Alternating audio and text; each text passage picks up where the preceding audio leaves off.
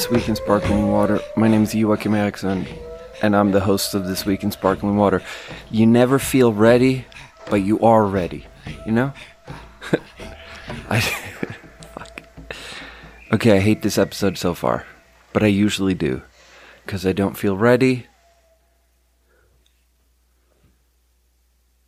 Ugh, the weight of the previous 99 episodes resting on my shoulders. Why though? Does that make any sense? It doesn't. It doesn't. Madison sent me this TikTok yesterday about like this woman is like sometimes I end a sentence with does that make any sense? and then she's like and people think that's cuz I'm like an unassertive woman who's doubting herself, but I actually never doubt myself. I'm actually just wondering if if you're stupid and if you are even following what I'm saying. Thought that was funny. Okay, we're gonna do the land swipe and then we're gonna Yeah. And then what? I um this is episode 100. Episode 1 we reviewed Pamplemousse LaCroix, grapefruit LaCroix, the sparkling water. Cooper Shaw was a guest. And now for episode 100, I'm going to be reviewing Pamplemousse LaCroix the candle.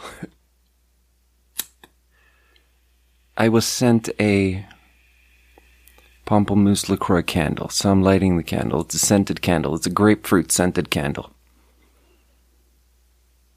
Got it. Got to rearrange my plans a little bit. Video is back. Oh, that's definitely going to set fire to that plant.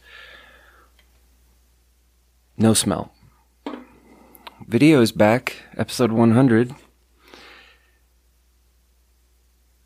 Julie sent me that candle. Julie sent me the candle. My ex girlfriend. Um, and I don't talk to Julie anymore. And that is so sad. Because, you know, all breakups are sad and stuff, but the thing about this, why Julie, the Julie thing is sad is because before we were dating, we were friends for like a year and a half and we were like best friends, you know? We would hang out all the time, like five times a week or whatever we'd hang out, we'd work together, and then we'd hang out after work, and we had so much fun, and we played video games, and we were really good friends. And I was in a relationship, and, sh- and she was in a relationship, and then both of our relationships kind of failed, and then there was this thing that happened where we hooked up, and then once you once you've hooked up, once the genie is out of the, what was that? Yeah, I heard someone say a hilarious version of the, once the genie is out of the bottle, a hilarious, fuck, I can't remember it. It was something about AI where someone was like,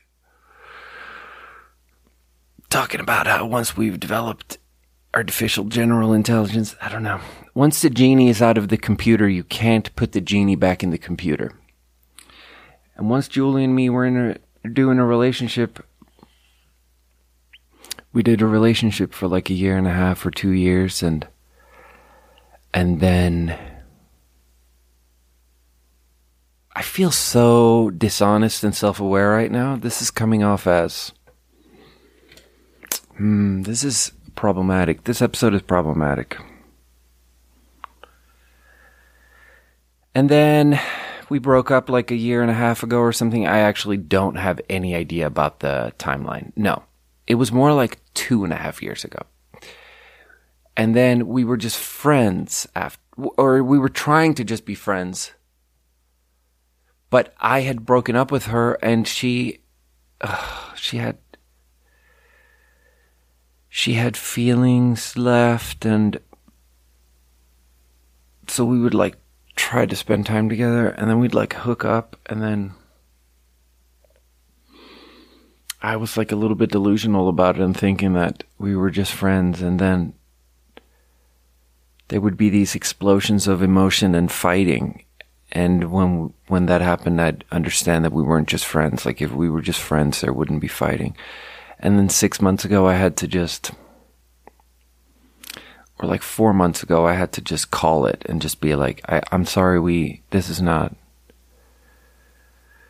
She got so mad at me for not telling her that I was seeing someone or for telling her that I was seeing someone or for saying that I was going to hang out with her and go on a trip with her and go to New Orleans with her, and then for changing my mind. She got so mad that I changed my mind, which is shitty. I was being shitty, surely. Surely I was being shitty, but then she screamed at me and she said all these mean things and she was like, You think you're like getting better and you're like sober and you think you're working on yourself, but you're like you haven't made any progress and you're the exact same person as before you got sober and you're like so shitty and you're so fucking shitty to me. And it's like, ah, oh, fuck. That's the most devastating thing you can say to me. Are you telling me these 100 podcast episodes were for nothing? Are you saying I didn't even drink any sparkling water? You haven't reviewed a single sparkling water. What? I thought I'd reviewed 300 sparkling waters. Oh, ah. fuck. And then she, uh, oh God, a week or two later, she apologized and stuff and said she didn't mean it and that it wasn't true or whatever. But, oh, my eyes teared up a little bit there. It's like I'm, I'm, I'm existing, I'm saying it in a dishonest way and I'm saying it like, like I'm not really present for this and I'm not being very raw. I'm saying it in this very performative way, but behind this like performative mask of me saying these things that sound rehearsed out loud behind that, there's like real emotion and the real emotion is like quivering and the real emotion is like wants to come out. Fuck. But like the mask is laughing. so I don't talk to Julie anymore. And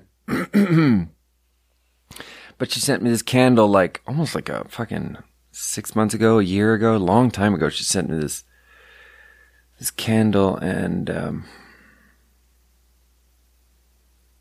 I don't know. I was was like, I want to record, I want to review the candle on some special episode. So, episode 100, we're reviewing a fucking sparkling water candle.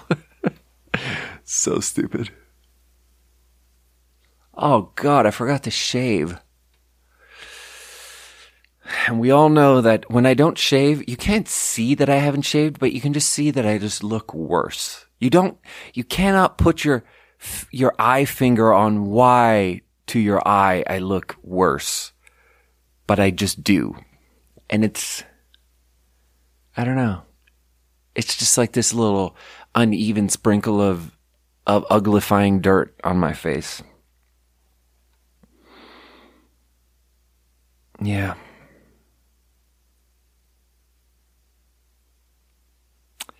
I don't talk to Julie anymore, but I don't talk to anyone anymore. I'm, I live alone now. The other one I don't talk to is Dr. Luke. That's a big one, you know. Dr. Luke, in 2012, I've moved back from China and, and lived in Sweden for a year. And I lived in, in a dorm, and Dr. Luke was doing a semester in Sweden. He was in med school and he was in Sweden on an exchange and we lived together for six months and we became fast friends. And then after he moved back to New Zealand, we stayed friends and we're talking on WeChat. Is a Chinese messaging app. We were sending voice messages back and forth every single day about stuff, frequently about how we couldn't sleep. It was like I slept so little last night. Woke up woke up so dehydrated. He was more emphasizing how he woke up dehydrated, and I was more emphasizing how, how I had much too much stuff to do, but both of it was a narrative about sleep deprivation. So we'd talk every single day and then after, and then we'd have little chat groups with Dr. Luke and me and Sebastian or Dr. Luke and me and Ingrid. And we just talk every day and, and it was really a sort of it was our space to talk about how we were feeling shitty I think that was the big thing we connected over. Just like having a space where you can talk about. Are we even recording? Yes, we're recording. Talk about how, how you're feeling shitty. And then, after like three years, Sebastian was like, we can't do this on WeChat because there's a privacy concern because the Chinese government is listening. And I'm like, bro, you're being a narcissist. Who cares? The Chinese government does not care. And so we had to switch to WhatsApp. And then three years after that, we switched to Signal. But me and Luke, we just talked every single day. But the thing was, we talked every single day, and like every three weeks, we'd do a video call. And then he visited me in China multiple times. And I never visited him in New Zealand. And that was a big point of contention where he was always like, I'm a better friend than you because I keep visiting you and you've never visited me. And he's like, dude, to, to regular Western middle class people, China is not like a tourist destination. I'm not going to China because I want to. I'm going to China to hang out with you. And I never went and visited him. And we had some terrible meals in China, proving that China is not a place where you want to go visit. It just isn't. And then the thing was, though, that every six months, in this weird, I don't know why, it was like clockwork. For some reason, every four or five or six months, I don't know exactly how long, but it always felt spa- evenly spaced out. We would have these massive fights where he would really hurt my feelings. And when you have that every four months for 10 years, that's so many fights. And at some point six months ago, I was like, bro, we're 35. I've tried everything to have us not have these massive fights. It's like grown ups can't just. I think, and now looking back on it with a little bit of space from between it's been six months. I think part of it was that we were never in the same room together. Because I think when two people are friends and they're in the same room together, there's a humanity that happens. You connect. And you're nice to each other because you believe in each other and you care about each other and there's a humanness to it. But when you're only talking about talking in voice messages, it's a little bit like how Twitter, people always talk about, I'm not on Twitter, but people always talk about how Twitter like makes you a worse person. It like, you want to tweet something performative to get like likes and retweets and you see these opportunities to attack people when they say something that's not perfect and the attack is a real good way to like get the attention that you're the like financialized attention, like the commodified attention in the forms of the t- tweets and the upvotes and whatever. So it like the medium itself has this way of changing the messenger and changing the message, but like the format changes who you are so me and Dr. Luke, I think a big part of it is that we would have these fights because we just forget the humanness because we don't live in the same country and we haven't lived in the same country for 10 years. And the whole fr- like we'd get so mean to each other, I think, because we the humanness fell away. And I, I don't know. I think that's all there was to it. I was always like trying to, and then I was always trying to, um, have him talk about me, talk to me about it, talk to me about. I wanted to unpack it after we'd have a huge fight and he really hurt my feelings and I was really sad and we wouldn't talk for like a week or two. Afterwards, I'd try to reach out and be like, "So can we talk about why we just had this huge fight?" And he never wanted to talk about it. He would just he just wanted to pretend like nothing in this way that came off as overly British to me. but I think all of that was bullshit. There was nothing to talk about. It was just how we became assholes because of there was too much technology in the way. And I think that really there's something in there about how we used to be connected to each other, and then that is in the modern era that's dipping because of technology that seems to increase connectedness, we're becoming less connected, but it's because the technology is still shitty. But like 50 years from now, the technology will be good.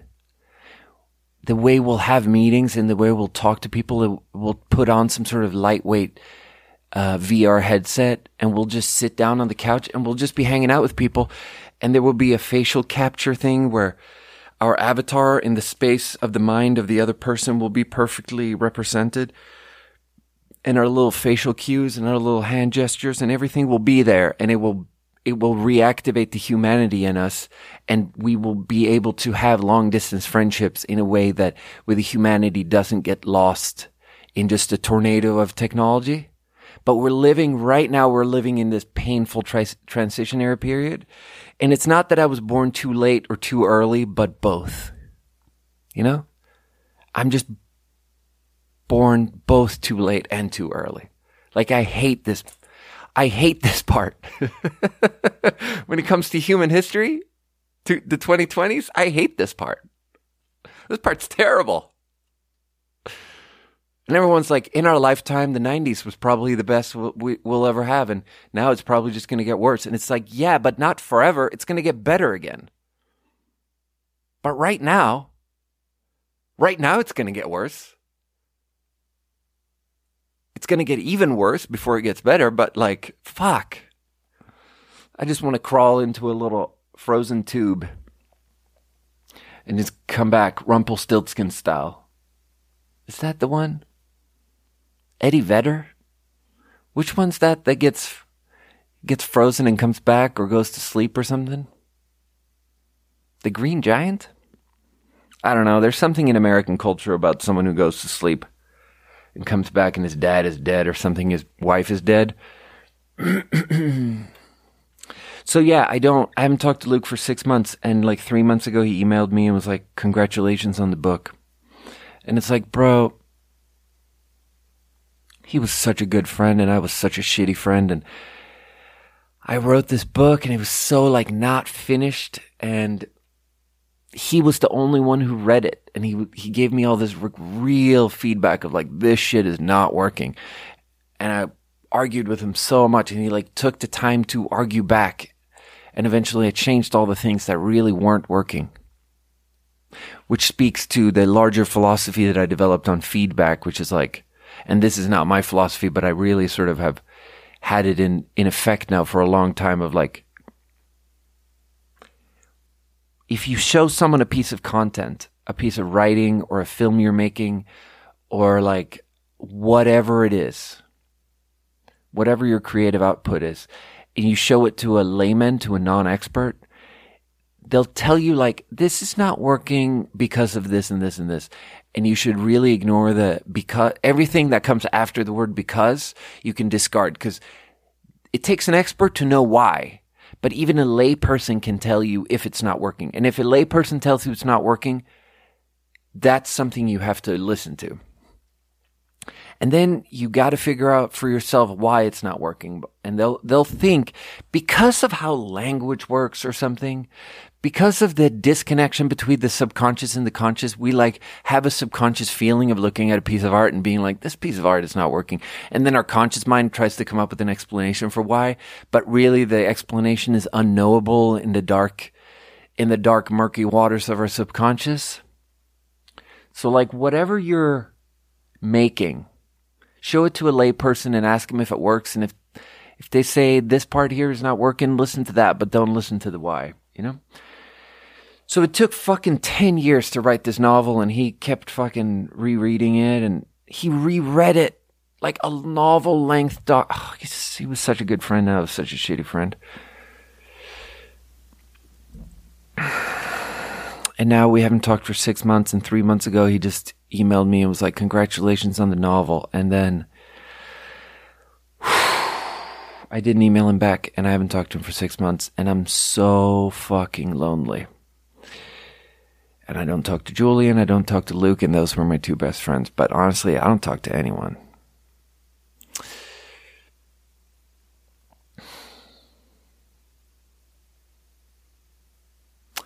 Dr. Luke sent me a, um, years ago, he sent me a framed, nice map of New Zealand.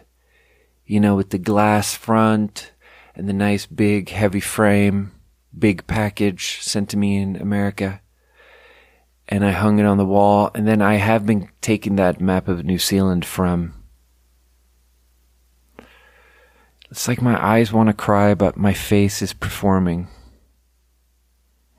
It's like my heart wants my eyes to cry, but my face is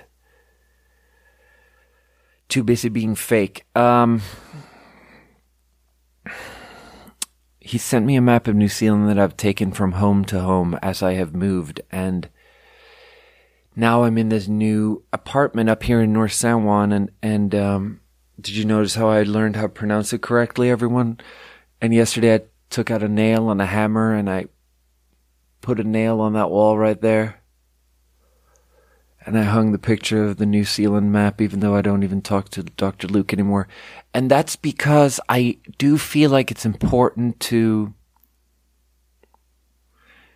tell myself that I respect that part of my life, though. Like, I, I canceled that part of my life. I stopped, I put an end to it, but it doesn't mean that I don't respect that I spent, t- like, yeah, honestly, because honestly, Dr. Luke would like, he did so many good things for me. Like, he's probably, I never say this, but he's probably the, the person more influential than anyone else that I got sober now, honestly, a person getting sober, it's 95% yourself. It just is. Like, we can't fucking influence our, uh, each other almost. But insofar as around the edges, we can influence each other and people did influence me or whatever. I mean, he would just come at me with science and medicine and and be like, bro, you're you're going to get fucking water in your brain if you don't quit drinking like this. but then he would really hurt my feelings. So now I'm living alone in this place and I don't talk to anyone. Oh. I broke up with Madison. Don't talk to Madison anymore. Don't talk to my dad anymore because he's got a little bit of a drinking problem and it makes me feel bad. It makes me feel like my sobriety isn't strong. But I did talk to him a month ago and he was claiming to be sober, but he also said that he wasn't totally sober. And that's hard for me to parse at a distance.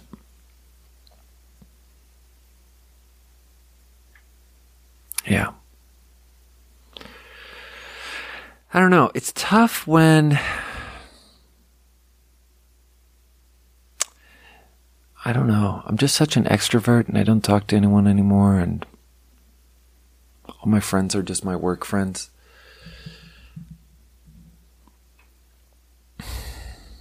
But that's okay. Speaking of which, I have to issue an apology. It's like there's this girl there's this girl at work. I've been mispronouncing her name as Soleil but it's actually Soleil. So that's apology. Okay, first of all, I've been thinking about this and get ready because this is about to be the world's worst apology. I don't, I'm not very good at apologizing and I'm going to do it now and it's not going to go very well. But apology part one, I'm sorry I've been saying your name wrong. Okay. And then, so I reviewed some sparkling water from um, Safeway called Soleil I mean, Soleil, Signature Select, or whatever. And so I brought her up and I was talking about her on the podcast. And it's funny because a couple of Mondays ago, her and me were at work and she was talking about how she's like obsessed with podcasts and she listens to so many podcasts and and she's like my dream is to be on a podcast. And it got to a point where i had to be like okay i just you know i have a podcast. And she was like you're fucking shitting me. And i was like yeah review sparkling water. And then i get so self-conscious and unsure of myself and i hate it so fucking bad that I didn't want to tell her what it was called. But then, good guy, Chef Eric. This guy, he is honestly one of my favorite people, especially in the last month. It's really become clear that he's like one of the pillars of my whole psyche, holding the whole thing up. So, like, a few days ago, I was like complaining about something at work, and someone made, kitchen made a salad, a kale Caesar, and they gave it to me and the bowl that it was in was like blazing hot. And I was like, bro, you're going to make a salad in a blazing hot bowl? And then they all looked at me and I realized that they were all fucking struggling and they didn't have any clean bowls and the bowl was straight out of the dishwasher. And it was like all they had and the salad needed to be made. And it was just like a tough day. And here I come in and I have no idea what's going on and I'm like complaining and they're clearly doing their best and they're doing it as fast as they can and they're trying to keep the bar up. And Chef Eric looks at me and he's like, yeah, anything else you want to complain about? And it cut me so deep to my heart because I realized that I was fucking being so shitty. And he has such a good, he's just such a through and through good guy. And he has such a strong moral compass. And he has such a strong like moral fiber to him. And like his judgment he just has the best people to people person judgment. And when he he looks at me and just goes anything else you want to complain about? I just know that he's right and at least i have enough maturity that I didn't say that there's like a thousand things you can respond to that, or you cannot respond at all. And at least I had enough. I'm not super ashamed of what I said next because what I said next was something like, Yeah, I'm in a really terrible mood today. I walked away and while being facing the other way, I just screamed something like, I'm in a really terrible mood today. Now, the screaming seems like a non sequitur, but everyone is screaming in this room because it's like a very noisy room. So at least saying I'm in a terrible mood today is a way to say, I know that I am in my stuff. Like, I know that my negativity is an expression of my bad feeling in my heart. And that is half of the way of where we should be, at least. Like, it's at least it's the vaguely the right direction to be when you catch yourself complaining when you shouldn't be complaining, to at least bring it back to yourself and to admit that it's about it's about me. Like the I was I was here verbalizing my own problem, and and I and I. I wasn't saying I wasn't saying I'm sorry. I wasn't saying a big thing. I just said, "Yeah, I'm in a really terrible mood today." And fine. That's fine. What was I going to say? Oh yeah, so that really broke my heart when he looked at me and said, Anything else you want to complain about? Awful, awful moment. Day after I broke up with Madison, I was like, it was a very, very bad moment for me. But a few weeks ago, me and Soleil were mopping, and she's like, blah, blah, blah. Okay, blah blah blah that makes it sound like the things she says doesn't matter because they do the things she says they matter reminds me of reminds me of something funny that's like when i was in high school this is like 20 years ago i'm in high school and i started a um, school newspaper just so that i could do writing and so that i could interview people and have a format for it. And I literally think I put out like three three issues or something. It wasn't I wasn't very good at it. I wasn't very consistent. I didn't work very hard on it. But I invented it. I called it something 88. Oh god, I don't even want to go down there. The the the address of the school was 88. But anyway. Um Yeah. So I interviewed my favorite rapper, PST Key, PS PSTQ. He was uh he was from um, Gothenburg and blah blah blah. He had a Gothenburg accent, and and I in preparation for interviewing him because somehow I got hold I emailed his label or something I think and I got his phone number and I called him and I recorded the call and I wrote an article out of it and um, in preparation for the interview I listened to every time he'd been interviewed and he he wasn't very famous and Swedish rap in 2001 none of them made any money so he never he didn't he was like top 10 best, most famous rappers in Sweden back then. But he still didn't even, even being in the top 10, he didn't make enough money to have it be anything. So he didn't stay a rapper. So he just like got a normal job and gave up on it. Cause Sweden isn't big enough for you to reach critical mass. So even though he was in the top 10, there were only like three interviews with him. And I found one of them and it was like this girl asks him questions and then she's like okay so can we hear something? And he just starts freestyling a cappella and it's like pretty tight. And then like he stops and she goes vidare vidare which means and so forth and so forth. But what it really means and what it really feels like it means when she says it like that is that what he's doing is totally generic and replaceable and anyone could do it and it could go on forever. And there's no value to it. It was like the most she probably didn't notice in the moment and she probably didn't notice listening back to it. But to everyone else, it really felt like she didn't notice, but it really felt like the most dismissive, disrespectful, just saying blah, blah, blah placeholder. oh, fuck. It was so funny.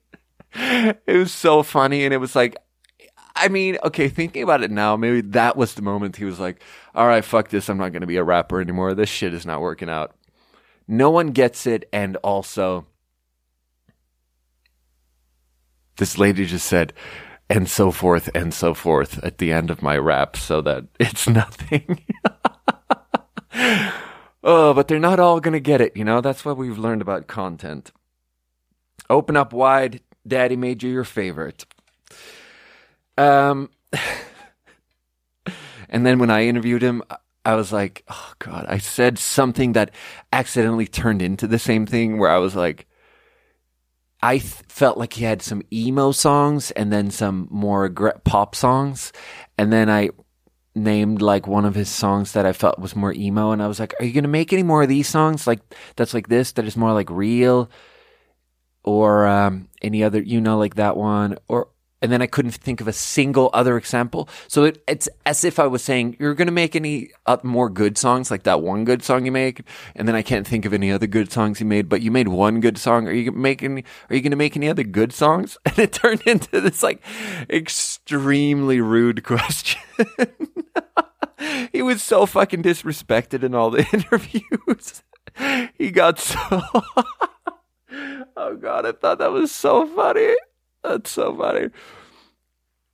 Anyway, moving on from PSTQ, the thing I was going to say is Soleil was being like blah, blah, blah, and so forth, talking, talking, talking. I love podcasts. And then I eventually I have to be like, while we're mopping, I have to be like, okay, bro, just so you know, like I also have a podcast and I review sparkling water.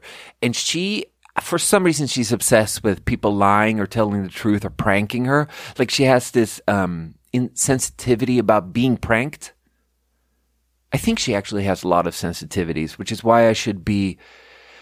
She is my friend, and I really, she's raw and honest, and I really care for that. I think that's, she's got this really raw and honest and insecure quality to her that's so charming and makes me want to be her friend, which means that I should be nicer to her. But that podcast is a really it's a really stark, unforgiving, the stark, unforgiving light of the podcast has done damage to her in the past, and it's probably doing damage to her in this episode too. But it is just what it is, you know. You know, I'm giving her the treatment, you know. So, the sparkling treatment. This is like a pedicure for your soul, you know. Um. so she was like, "No, you're you're she didn't believe me that I that I had a podcast and she she thought I was joking and and and then that makes me feel even worse because then it's like well it's kind of not a podcast because it's just a thing I do alone. And to say that it has any sort of value is like to say it as, as if it's an established thing then yeah then I am lying. So yeah okay fine. Fine maybe I don't have one you know and then good guy Chef Eric walks in and he's like, yeah, no, he's got a podcast. And then because he's such a fucking good guy, and I could just cry, dude. He remembers the name of the podcast and he just tells her, he's like, yeah, it's called, um, and there was this silence when I was like, is he going to remember what it's called? Not that I would be super offended if he didn't, but like, I don't know. And he's like, it's called This Week in Sparkling Water. And she's like, no, it's not. I don't know. Maybe it's not. And then five minutes later, she comes back and he's, she's looked at it on her phone and she's like, mango? You were drinking mango? And I'm like, I don't know. I guess I was drinking mango. I, don't exactly know what you're talking about, but yeah, I, I was probably drinking mango. And, um, so the next part of the story then is that she um, she told me now on Monday, a few days ago, that um, she was very upset because she had been walking her dog in the middle of the night and there was a full moon and it was like a long walks. I guess that's why she's a big podcaster because she walks super long walks in the middle of the night with her dog. And it seems dangerous to wear headphones around here. Like, isn't someone going to club you over the head? But maybe if you got a good enough dog, you're safe. Um, so she's listening, and then while she's listening, I start talking about her. And I don't know, those moments are funny. It is funny. It's just funny, you know? Um, I'm thinking about the timeline here. So, first I told her about it, and then she listened. Oh, I must have already talked about her when I when she found out that I had the podcast. I'd probably already talked talked about her. Yeah. So so she starts laughing in the middle. It's just I I don't know. It's a moment that I think is that is heartwarming to me to think about that she like listened to it and then I was talking about her and she's just like in the forest alone, you know, hours away from anyone, just laughing at the top of her lungs and her laughter echoing through the forest because it's so absurd that she's listening to a podcast that is about her. Um, that those moments are heartwarming to me. But then I said all these mean things about her, so it wasn't good because the podcast is is me exploring my own negativity so that I can get it out and look at so that I so that less of it will come out in my regular life and so that I can let it all out here and so I can look at it and be like that's not that's not good that my mind thinks like that and that I say those mean things and think those mean things. That's not good. So yes I haven't listened back to it but I'm sure I was mean as fuck. And apparently I called her crazy. And look this lady's a little bit crazy but I'm crazy too. She's the crazy I just can't apologize for because it's like I didn't mean that as a mean thing. I just meant that as you know, anyone who's got a little bit of brains on them is a little bit crazy, right? Anyone who's got a little bit of of an interesting quality to them is a little bit crazy, right? And um, I did. I I think she is very smart and very charming, and and I think it's all um, the crazy is not a bad thing. The crazy is a good quality. And she was all like, I, "I'm I'm worried that that's how people see me, and people see me as this weird person, and and it's like such a being worried about self image like that is such a fear that I also have just like I'm just so afraid that people have some image of me that I can't control and that it's just like a little bit icky. that it's like icky and too weird and too crazy and not cool. And that it's just like this incredible uphill battle to even get close to anyone because everyone's first impression of me is that they find me so fucking annoying and weird. And so that I really relate to and that I really apologize for. And I, I, I, I want her to know that I, my first impression of her was incredibly positive and I just felt very, very, she had this raw emotional openness to her where I emo- immediately felt kind of close to her and like we were friends. And I don't want her to feel like there's some bad first impression that people have of her because I think she does a great first impression. And, and I even, the first time I even met her, I, I emailed the bosses at the end of the shift and was like, so this new girl is great, just so you know. Because the first time I met her, it was like 11 p.m. and, and we were both leaving. And then as we're about to clock out, we see this like trash can on the patio that's completely full. I can't remember if I've talked about this on the podcast, but we see this trash can that's completely full. And I look at it the same way everyone has apparently looked at it for months, where I'm like, oh, that looks so full, but not full like it's spilling over, but it's getting close to the top. So I'm like, let's just not deal with it. Is my th- thought subconsciously that I don't even verbalize to myself. I just like decide to not see it, you know? And she looks at it and she's like, bro, we got to empty that trash can. And I'm like, bro, it's 11 p.m. We both been here for like eight hours. I'm so tired. Can we just like not do that? But she's like, no, no, we got to do it, which is a really good initiative. And then, so we're both pulling this massive bag up from the patio trash can and then we have to tip it over to sort of drag the bag out and then the bag breaks and it's full of liquid and the liquid that comes out of this bag is so smelly and smells so much like I guess it smelled like dog poop or vomit. Somewhere in between, like it was thick, bright yellow, and it smelled like a mixture of dog poop and vomit.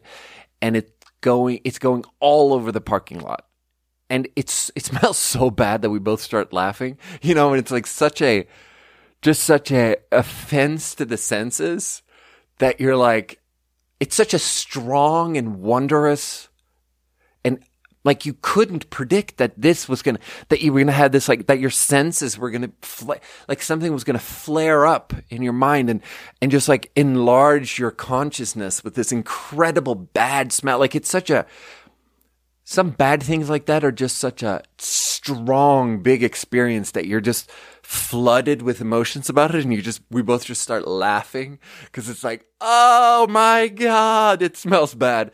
And so there, it's going everywhere. It's like gallons and gallons of this thick yellow liquid. And so we managed to like get the bag into another bag and throw the bag away in the trash, which is like a good, you know, 100 yards down the way, which is good. So we got the bag out, but now there's like thick yellow liquid everywhere. Um, this is reminding me of a Chef Eric story that's that I should tick, tack on to the end of this. Um, so,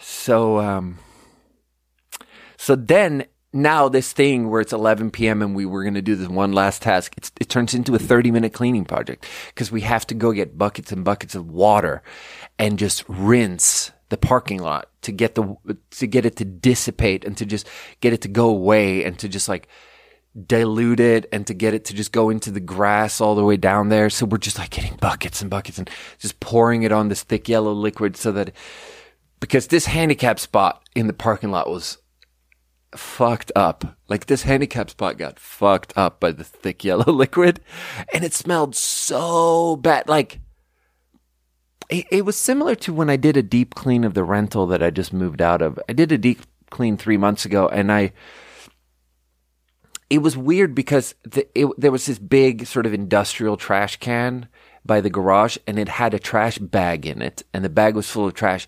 But between the plastic of the trash bag and the trash can, there was just like food matter that had ended up there, like a lot of it. And then all of it had, it had been so long in a hermetically, almost completely closed off space with no air ventilation, just between these two layers of plastic, that it, the, the food had completely turned into just yellow, thick mush that was like completely, um, it was just one solid color. It all just turned into one thing. Like it, it didn't have bits in it. It didn't have chunks. It was just one completely consistent, thick yellow, frothy thing that smelled incredibly bad. So I guess there's just some, I, I, it was real exploration of like, so what happens when you just leave? I don't know. There's something about compost that if you let air into it, like if it's, in Seattle, they gave you these compost bags and they were paper bags and you were supposed to leave them in a sort of ventilated space because it actually gets worse. Without ventilation, it gets way smellier, but with ventilation, it like dries out a little bit and it doesn't get that gross.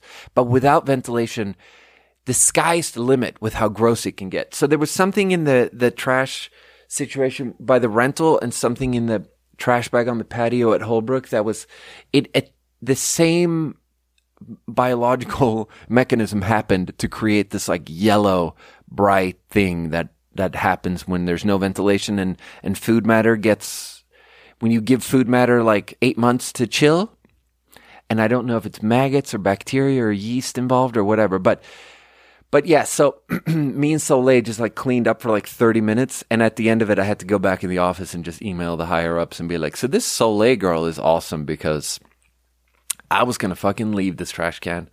It wasn't completely full. It wasn't spilling over. I was just going to leave it for another day. But she took this really good initiative and then it turned into this big, um, cleaning project and she didn't complain once. So, so, so I, I am very vocal about how I think she's a great person. And then there's this other part of it that she was offended by that I said that I am not really apologizing for because it's that she's an anti-vaxxer and I, and then she's like, no, I've gotten other vaccines. And it's like, that's good. That's good. But the COVID one is kind of key.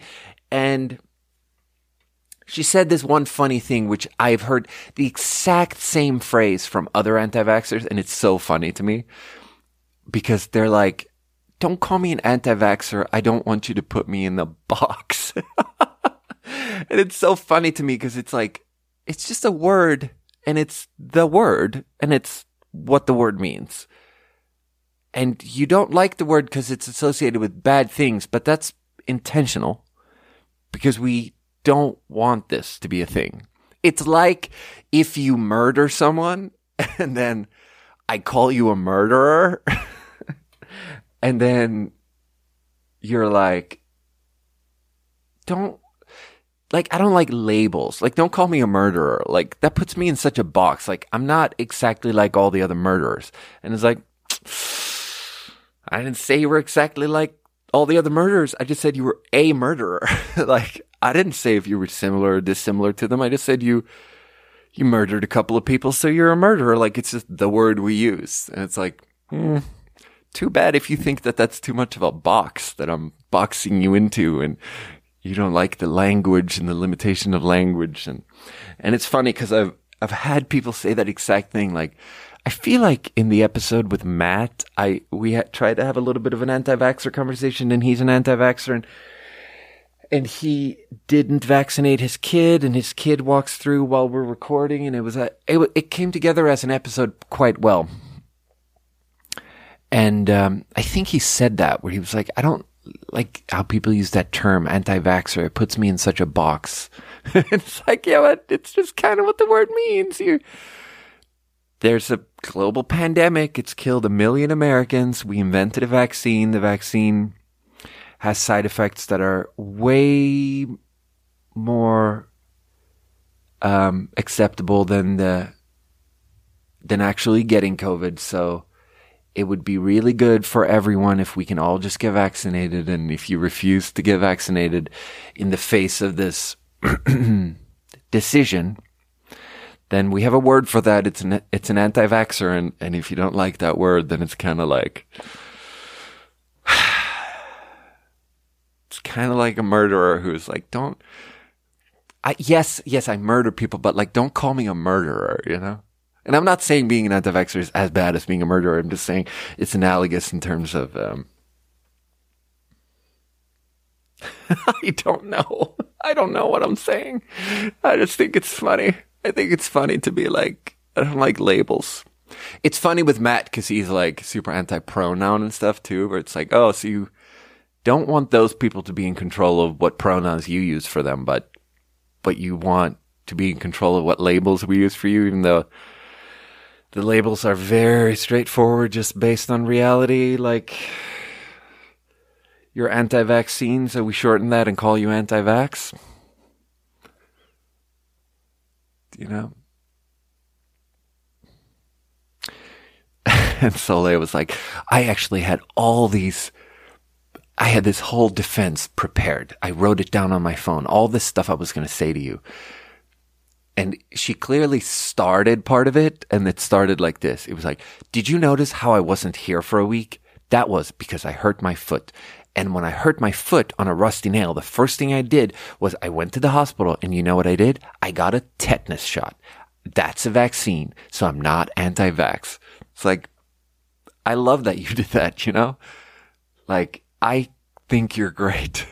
I think you're great. And don't take my laughter as a disrespectful thing.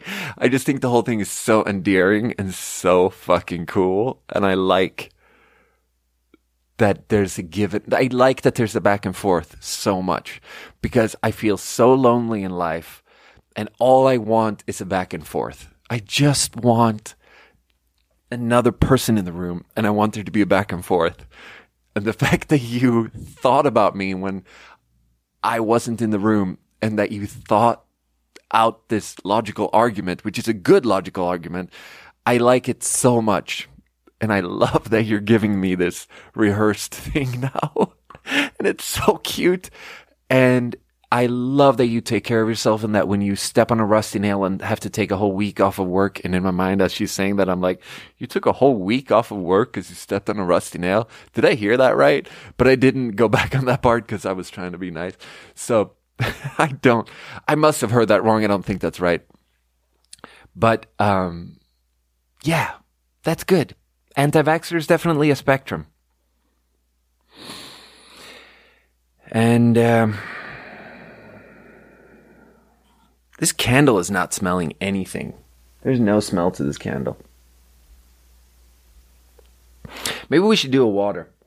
We're 54 minutes into this episode, so maybe we should review a sparkling water.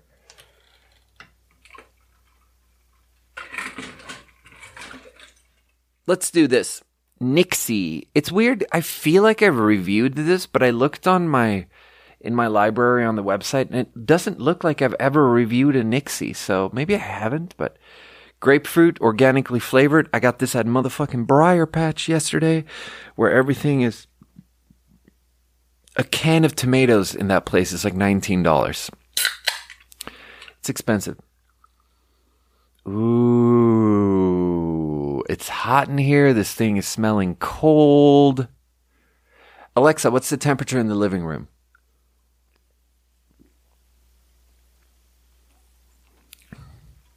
Dude, I don't think my Alexa is working. 25.9, that's pretty hot.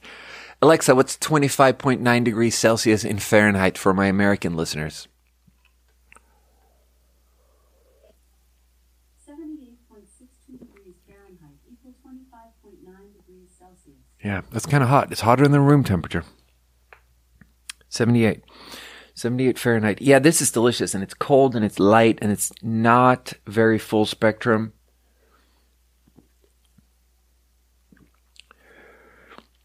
This thing was only 89 cents though, which I'm cool with. Jesus, let's read this copy here. Nixie was created because we wanted a delicious, certified organic flavored sparkling water without synthetic, mystery filled flavors. Uh, I think I still think it's mysterious. Ingredients are carbonated water, organic flavors, but like I don't know. Yeah, I don't know. I don't necessarily know what that means. So that's an 8 out of 10 right there.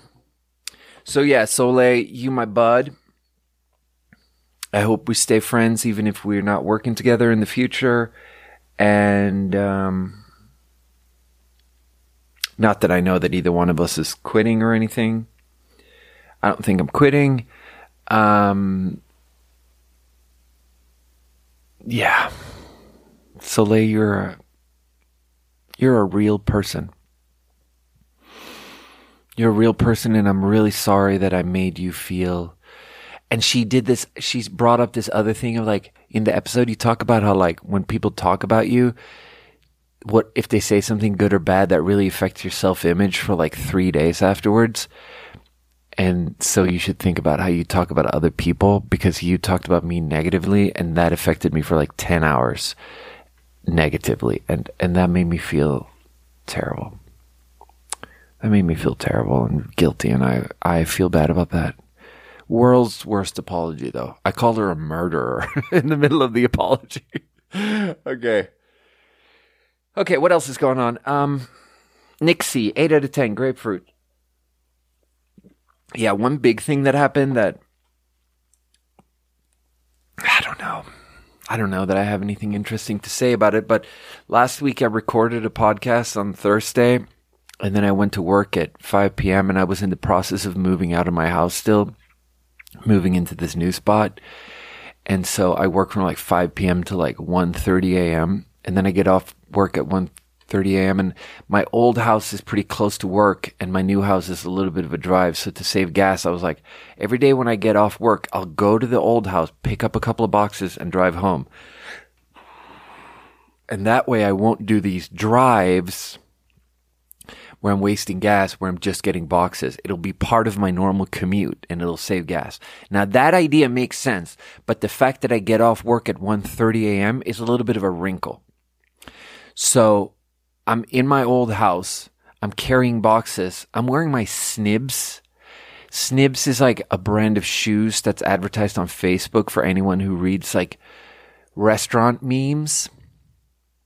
The algorithm figures out that you probably uh, work in a restaurant and they're like specifically non slip shoes made for people who work in a restaurant.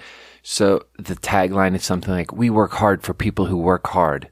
So it's like a work shoe, but it looks good. So I bought a pair and then I I wear it and I also wear safety step brand shoes that are exactly the same shoe really. But the safety step brand is 40 bucks and the snibbs are 130 but the snibbs look good. So i'm wearing them every other day and stuff and i'm really like man these are like exactly like the safety step. It's such a scam but but then that night i get off work and i go to the house and i'm carrying boxes and it's 1.30 a.m and and I remember thinking in my mind, man, I like these $130 shoes though. They look good. When I spill guac on them, I just rinse it off and they're like super sort of uh, water resistant. So they stay clean. And then also like, um, they protect my feet real good. I'm like, they're real non-slip so I don't fall and like, it just feel, I just feel real safe in these like thick, nice work shoes that I'm wearing right now. And then the, I, I literally thought that thought. I felt, I thought, not, I didn't say it out loud because I'm alone and I'm not like an absolute lunatic, but I thought that I formed it the entire sentence in my head. Wow, my feet are so safe in these new shoes that I'm wearing. And then the next box I was carrying, it's an extra big box. It's quite heavy. I carry it out of the house. I'm on the deck. There's stairs down the side of the deck. It's 1:30 a.m. I'm really tired and I'm carrying this box down the stairs and I just step wrong and roll my ankle really fucking bad and just completely fall over and drop the box and crash into the ground and hurt my ankle really fucking bad. I just completely crush my ankle. And more importantly, there's multiple things here. More importantly, I land right next to a T bar. Now, Americans are fucking crazy. Specifically, like everyone in Northern California, everyone wants a little bit of property, a little bit of land. Everyone has a dream of growing weed and making money. and everyone has T bars. They're called T bars. A T bar is a metal long stake. If you look at it straight lengthwise, it's actually T shaped. So that it's, it's, so that it doesn't bend because the, the T shape of it supports itself. So that it's a long thing. It's a long metal stake that doesn't bend. And then there's this weird thing that you use that looks like what you use to harvest mussels, wild mussels and oysters. Anyways, you drive these stakes into the ground and then you can like turn that into a fence. Is usually what people do. Like people grow food and then they don't want the deer to get their fucking food so they drive T-posts into the ground all around the food and then they get chicken wire all around it so that it's like enclosure. So, at the rental that where I was living, there are all these T-bars and the T-bars are just a metal stake, a sharp metal stake sticking about three feet out of the ground. And I, at 1.30 a.m. in the middle of the night, I roll my ankle and collapse my whole foot and land really and fall down the stairs and land really hard on the ground one foot from a T-bar. And I swear to God, I like if I had just fallen at a slightly different angle and landed one foot to the left, I would have that T-bar would have impaled my chest. It would have gone through my chest and come out the other side. And I definitely would have bled out and died. Like cuz I'm not the type of person that can like unskewer myself like that can just stand up and just get, through adrenaline and stuff just stand up and like pull a stake out through my chest when the stake is like fastened to the ground.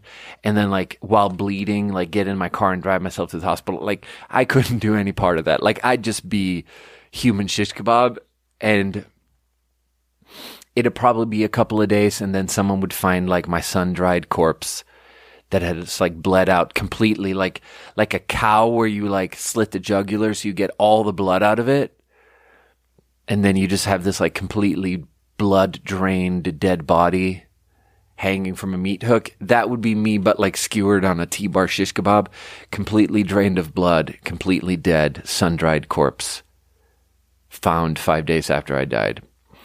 Um, and that that just left me with a feeling of like well, fuck, I guess I can die at any moment.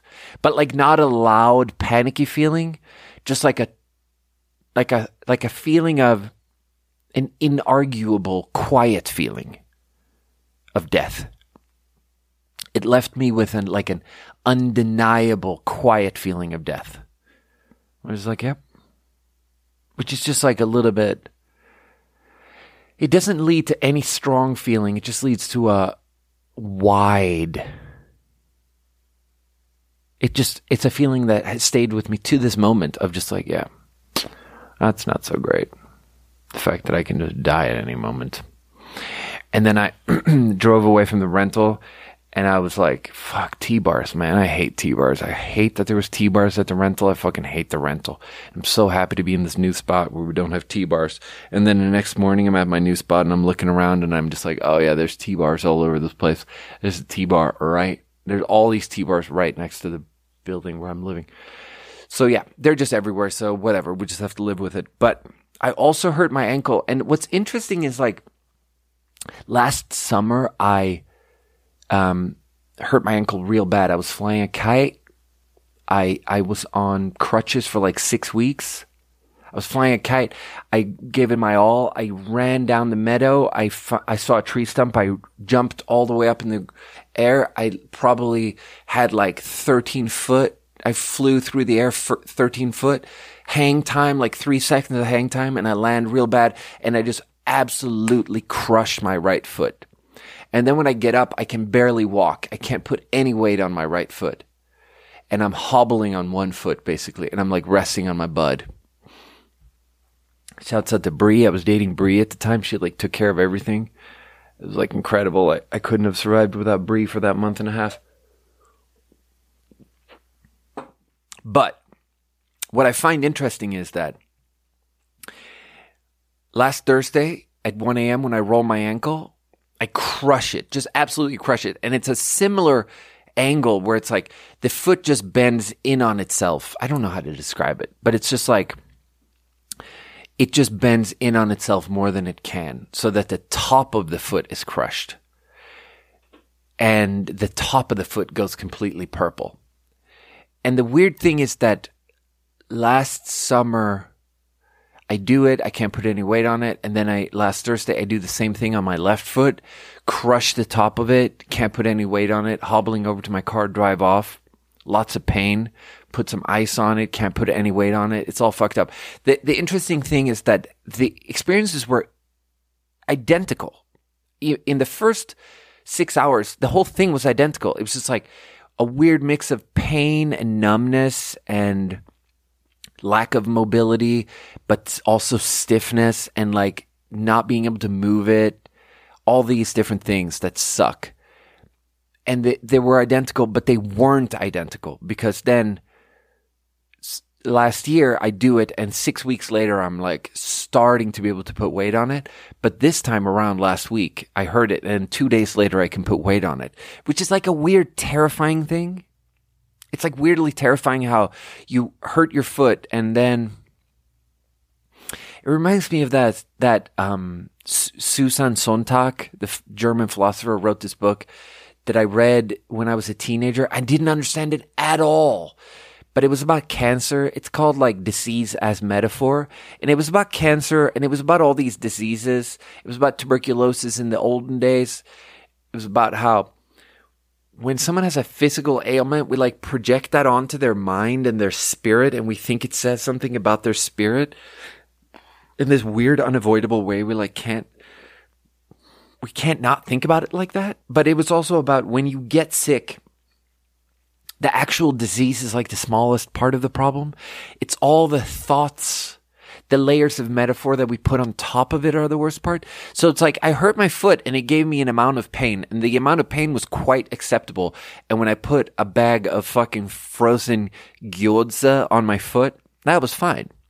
That just numbed that bitch out. And then I was on my computer and the pain wasn't that bad. But I'm sitting there like, so now I won't be able to walk for six weeks. Is that what this is? I have no idea. And so I won't be able to make money for six weeks. I have stupidly not developed any real profession. I just work in a restaurant and I make decent money, but I have no other source of income. And now I won't be able to make money for six weeks and I don't I don't, I have some money saved up, but it's like, dude, so now I'm going to use all my life savings to just sit on the couch and just like be depressed and I will get out of shape and I'll just get into this bad negative spiral of not exercising. And when I don't exercise, I can't eat salad because I'm just in a downward spiral. So I just eat fast food and sit down and I'm just going to like it's really going to affect my mind and I'm going to feel way more depressed and I'm just going to sit here for weeks and I'm going to be way more isolated and I don't have any friends in real life. I only have my work friends and I'm super extroverted and I re- need a lot of human attention from a lot of different people. And I derive my whole self image from like what other people say about me and my, the most recent things I've heard about that's people say about me. So I need a constant barrage of that to, to, to be able to take an average and to just take like, in the last seven days, I heard people say a hundred things about me. So I just take the average and I just feel okay because the average can be kind of stable. But if I don't see a lot of people and I only see like three people and I only hear people say two things about me in one week, then the average super fluctuates and I can get really fucked up in my head about how I haven't seen anyone this week, and the one time I saw someone, this Asian lady at the fucking dry cleaner kind of scowled at me, and that must mean that I'm a piece of shit, and like, that's what my life is going to be now. I'm just going to be completely isolated, and just, I'm just going to, the only thing I'll have to deal with is like some scow- scowling Asian lady at the dry cleaner, and my self image is going to just cave in on itself, and, and I'm, not going to have any money and I'm going to be completely alone and I probably won't be able to stay sober. And it's like 3 a.m. and I'm just sitting there with a bag of frozen dumplings on my foot and it's like, fuck. I guess my fucking life just seemed kind of stable and then because I was trying to save like $5 worth of gas. I carried a box at 2 a.m., even though my mom taught me this thing, which she taught me through skiing. Like her, it was always something that was brought up in terms of skiing.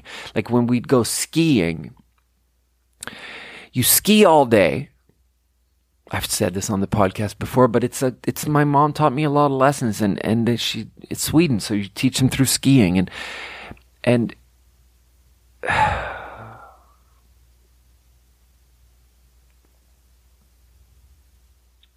I don't think that we're still recording video. Hold on.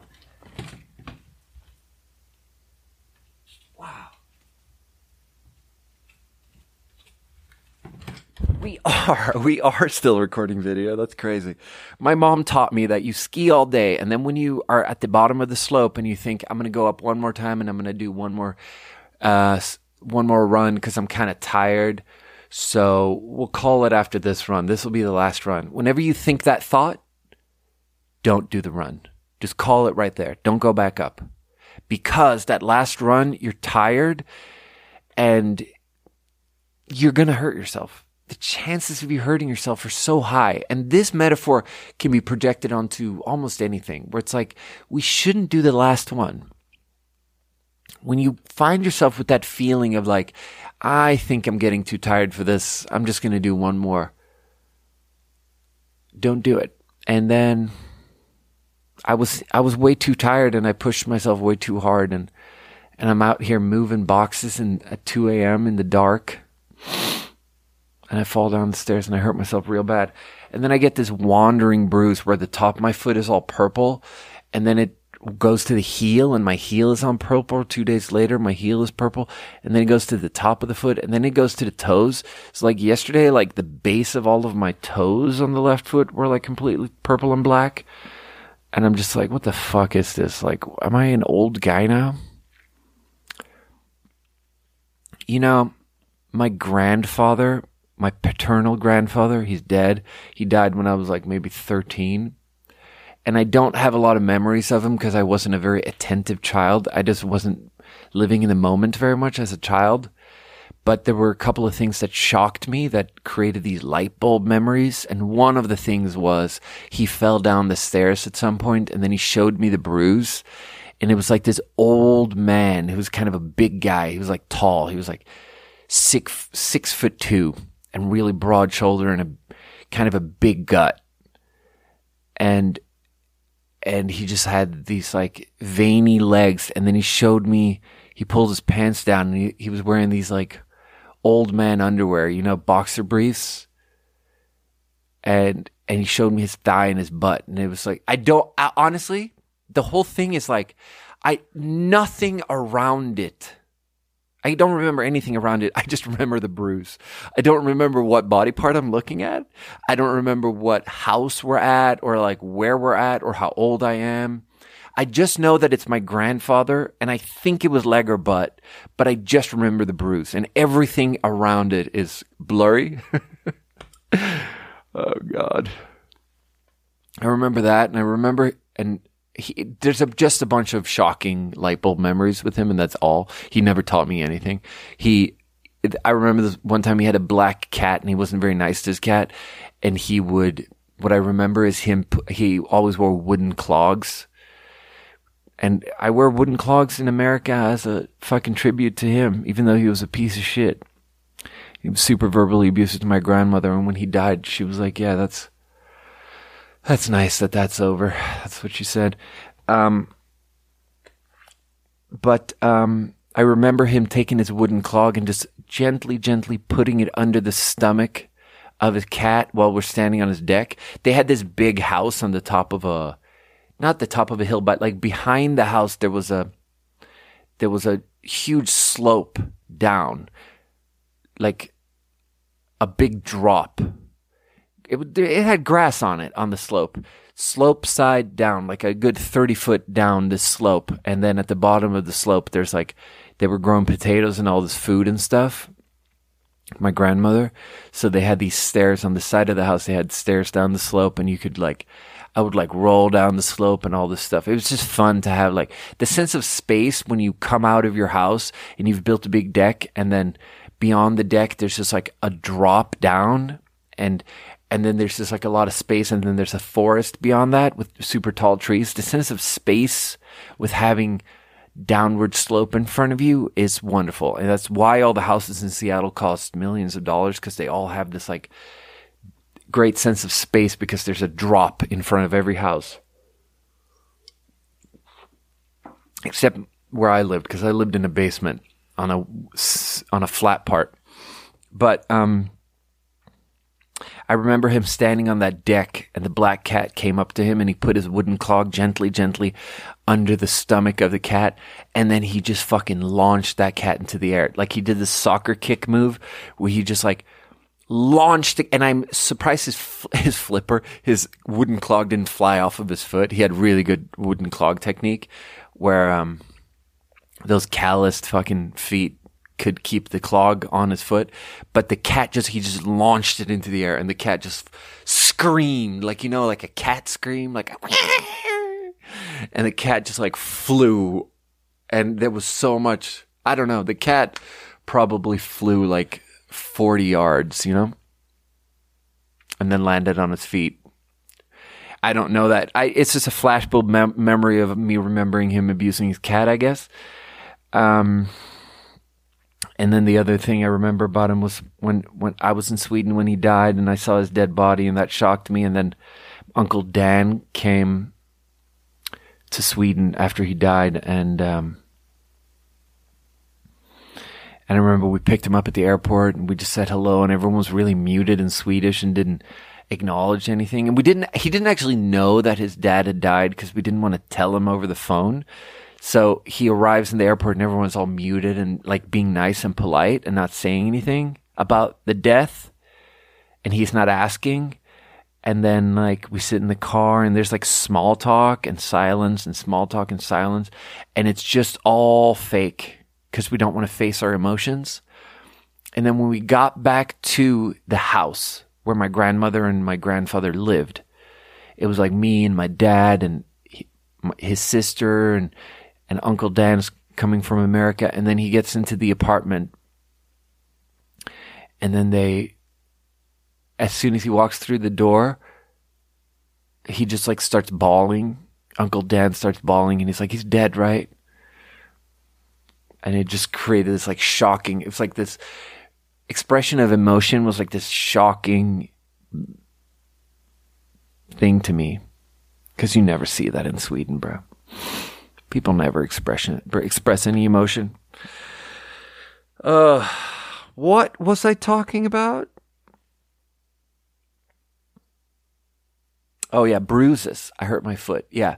Anyway, I hurt my foot and it just made me think of all these I don't know, I've talked about it before how I I've been privileged enough to like never hurt myself and never have any physical ailments and never have any thing other than just a deeply deeply unhappy mind and because of that, I never had to face my uh, mortality. So, in a practical way, so I, um, yeah, there's something about it, you know. I um, I sit there with a broken foot, and I take a day off from work, and I put the fucking moon boot on. Where you strap yourself in and you pump it up so your whole foot is fixed in with this inflated super stiff boot. And then it's good because then you can walk around and your foot is really just hovering inside of this boot. But I'm, I'm, I got this boot on and I'm just like facing my mortality and I'm hobbling around the old rental that I moved out of and fucking vacuumed the whole thing and cleaned it, cleaned it up and didn't go to work for two days. And it was like a deeply, like so fucking anxious the whole time because not being at work and not knowing if my foot is ever going to recover and God. I hated it. I hated it. My landlady is back. I just heard her park. But then three days later, I could kind of put some weight on it and I could kind of walk around and I put a little supportive sock on and And I was pretty good. I was pretty good. Hold on, I have to do a bathroom break. Oh, God, I'm such a scared person. Like, I just went in the bathroom and I, uh, look out the window and, and there's I thought I saw my landlord landlady like just standing outside of my bathroom window looking in wearing sunglasses. For some reason that's what I thought I saw, but it was just a tree that's always there and it didn't look anything like a person or anything. And it's the middle of the day. It wasn't dark and I just had this like massive jump scare. I'm just like so scared of everything all the time. Like what is that? Why do I feel so guilty? I guess I lived a whole life of doing, of being guilty. And it's just taking years for that feeling to fade, even though for the years now I've been trying to live my life. I've been trying to live a life of innocence. You know, I talked about that last episode, having clean flour in your bag. The Swedish expression of just being compliant and um, yeah, I don't know. Massive jump scare. Got really scared. Um, reminds me of I was listening to an interview. A Lex Fridman interviewed Lex Fridman interviewed John Carmack, this like video game developer. First of all, it's crazy because it's a six hour episode, and I. It was just I don't know. I think it's something about loneliness because I listened to the whole thing and they were just like two guys hanging out talking about the 90s and the early 2000s and video games he developed back then. And I could have listened to a hundred hours of it. Just two guys shooting the shit. They were talking about different ways of how they, in the, in the 90s, how they came up with stuff for video games, like the first video games.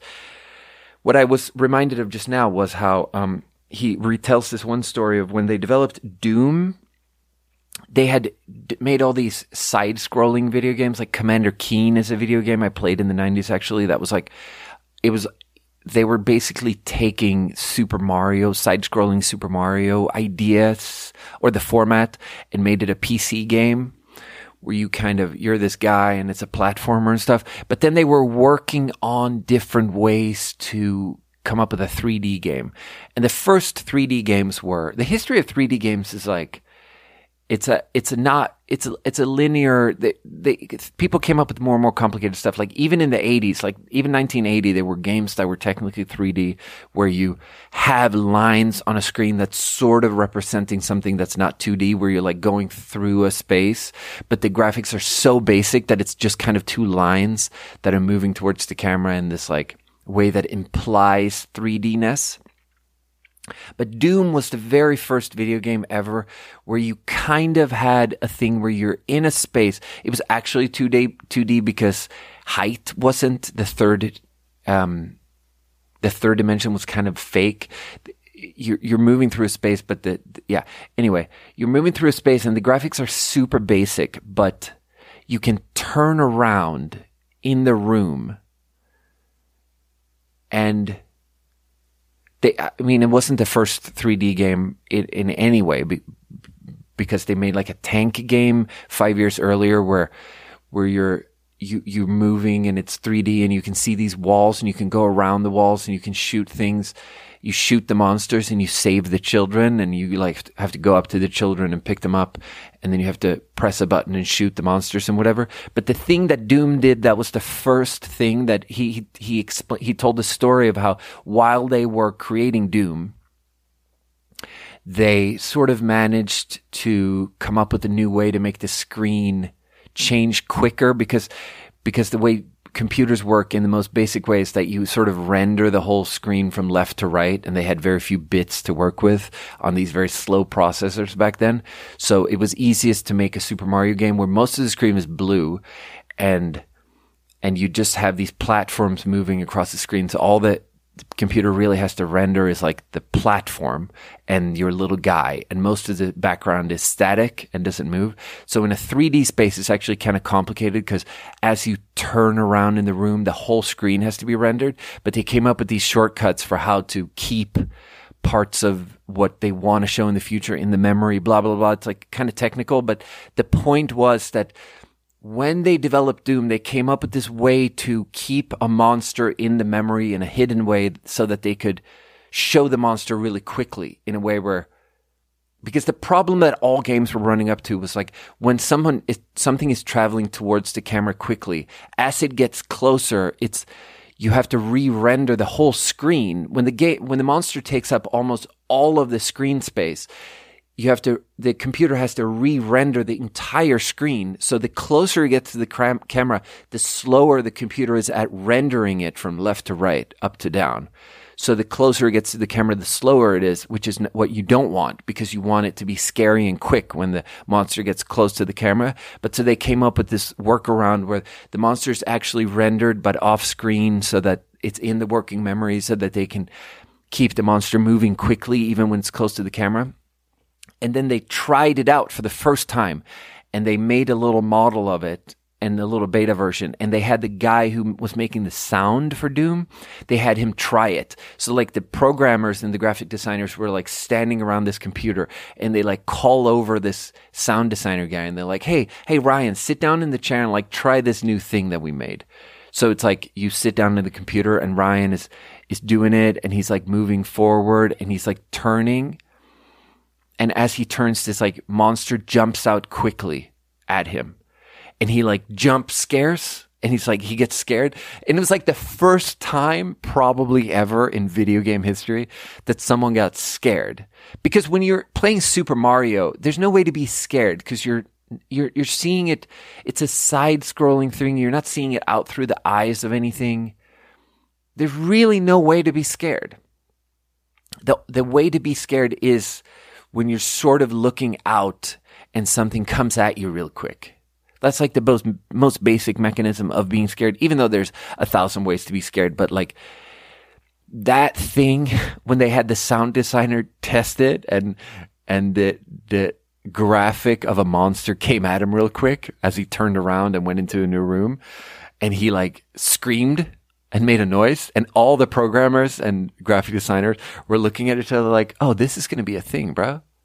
Like that that what just happened has never happened before. So this is probably going to be a good game because we created this little experience where you actually get scared. And it was like a new idea to everyone where it's like, "Oh, so this actually works in a way where if we make a game like this and if we overcome the technical hurdles of it, it's actually going to be scary because that's not obvious. Before you've run the experiment,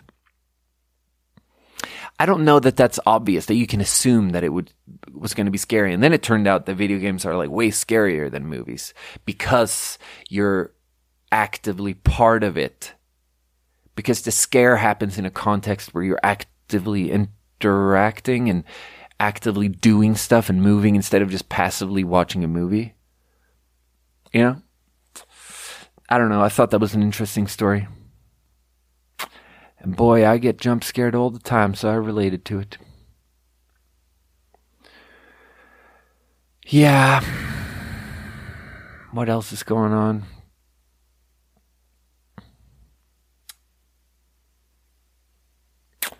I um I was thinking about this one thing because um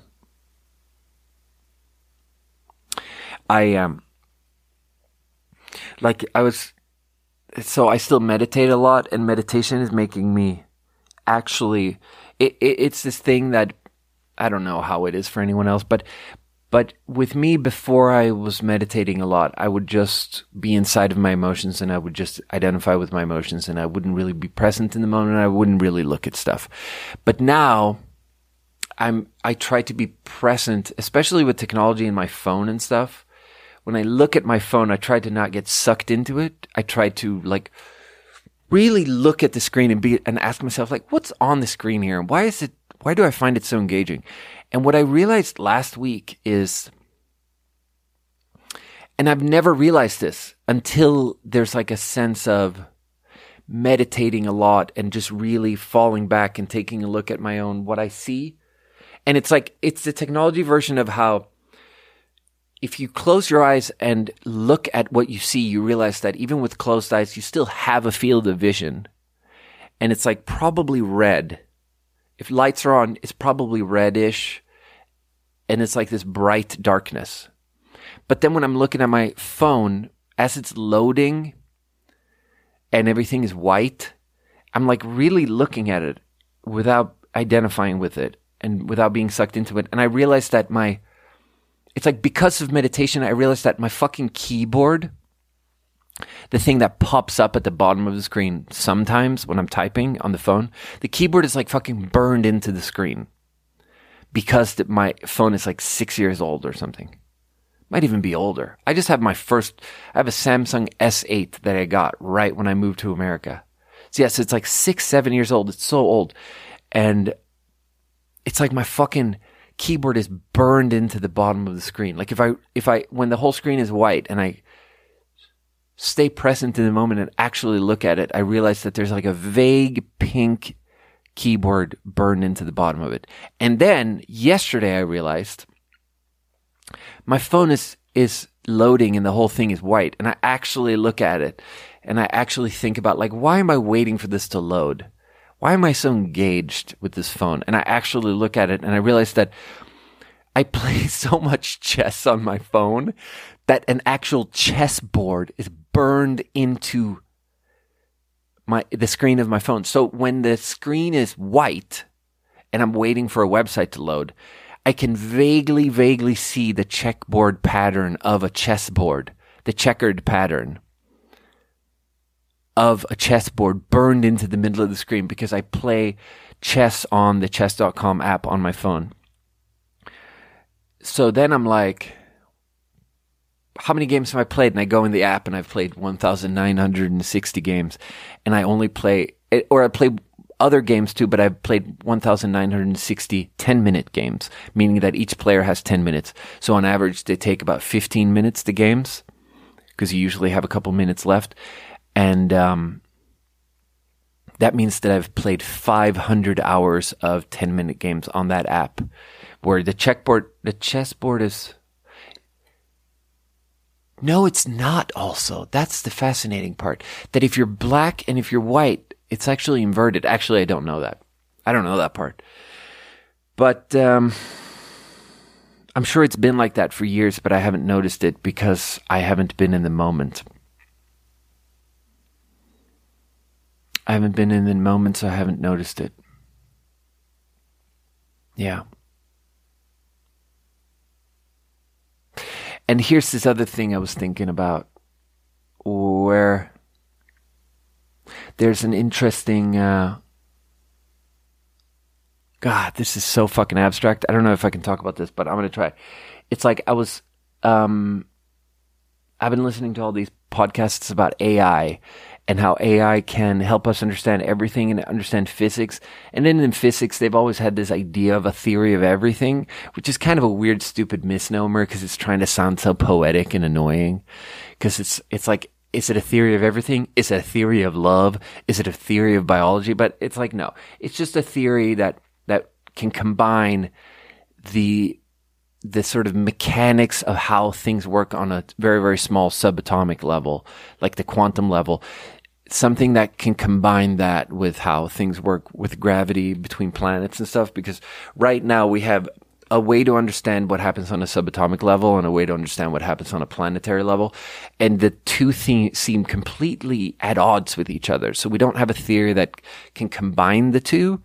So physics is looking for a theory of everything that can combine things on different levels. And, and the idea probably between physicists and people who develop AI to help with this is that the human mind can probably never understand it, but we can probably use AI to help us understand it which probably means that we can never understand it, but we can ask questions of an AI and the AI can give us real answers.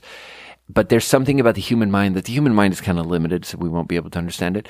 But then they're always talking about how, well, everything is a representation. Like when you have a map, you a map is that you have a big piece of land and you represent it on a piece of paper. So everything is like a compressed representation. Everything is a metaphor or an analogy or whatever you want to call it. And that is always a lie. Like a compressed representation is always missing a lot of things.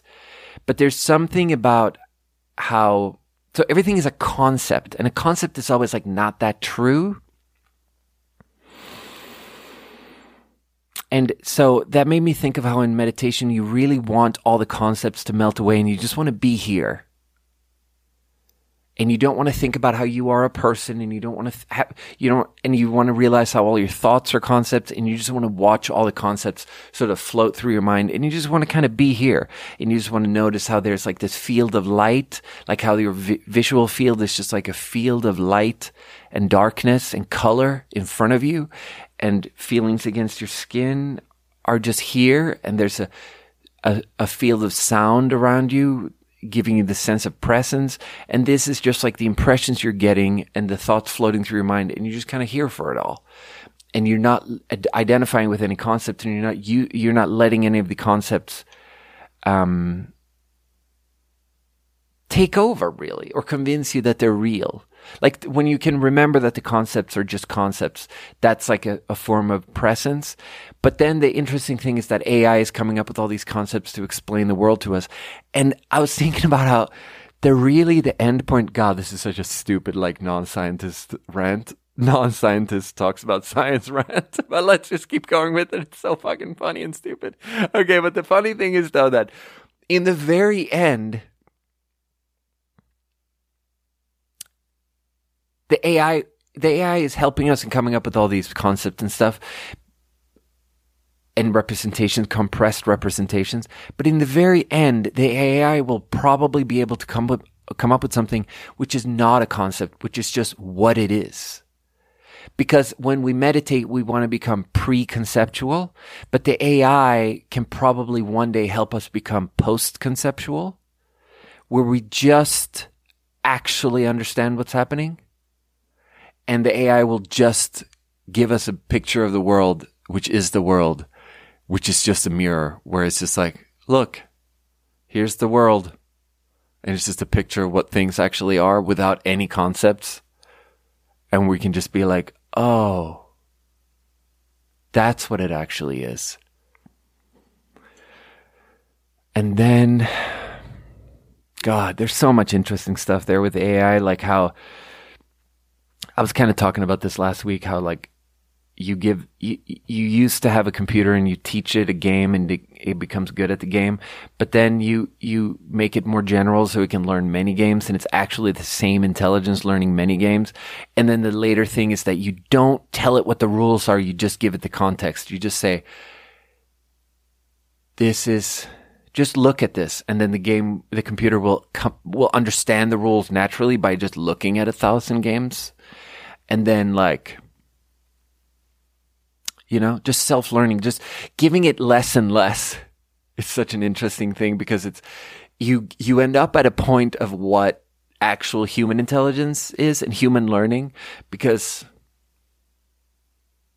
the way we learn is that we just look and we start out with nothing and then we just start to see patterns of like well they keep holding up this round thing and they keep saying the sound ball. So it's like, I guess I'm going to file that away and be like, I guess the sound ball is somehow connected with this round thing that they're holding up. After you see that a hundred times and then you just build language like that. And then it's like, okay, they keep pointing to me and saying Joachim. So I guess I'm going to maybe come up with the idea that maybe that's my name or something. Maybe there's something called name. Maybe that's, maybe there's something, some relationship between the sound Joachim and me? And like you just build on it and then you're like okay so maybe i'm looking at this chessboard and it's like maybe the rules are like this and and you just like oh god it's just so nice. Oh i just like think it's such a beautiful idea that in the f- future we'll have these like agis and children can just grow up with them and you can just have a friend who's an AGI and you can just ask it anything and it'll come up with these incredibly, and we'll, we can give it guidelines like try to make it beautiful. And it'll be such a good world because we'll have a best friend who, whatever it does for us, it'll try to make it beautiful. You know, try to make it nice. You know? Try to make it poetic, Mr. Computer. And then the computer will just look at all of human history and be like, it seems like the humans think this stuff is poetic. And then when then whatever we ask, the computer will answer through a filter of poetry and it'll just be so freaking nice. And I love that. All right. I don't know anything about science, so maybe I should just shut the fuck up. Um, but what I am the foremost expert on in the whole world is sparkling water. So we're going to do another sparkling water. So we're doing orange, we're doing grapefruit. This is a citrus episode. Poppi. Prebiotic soda, orange, pop, comma, cultured. Ooh, that smells like real orange.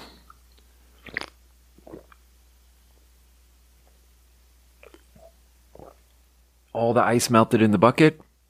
It's kind of cold, but not that cold. that must. Yeah, it must mean it's a long episode, and it is. Hour 42. All right, there was some things I had to talk about. I had to apologize to Soleil. I did. Yeah, okay, good. I hurt my foot. I had to mention that. That's good. I don't know. Hmm.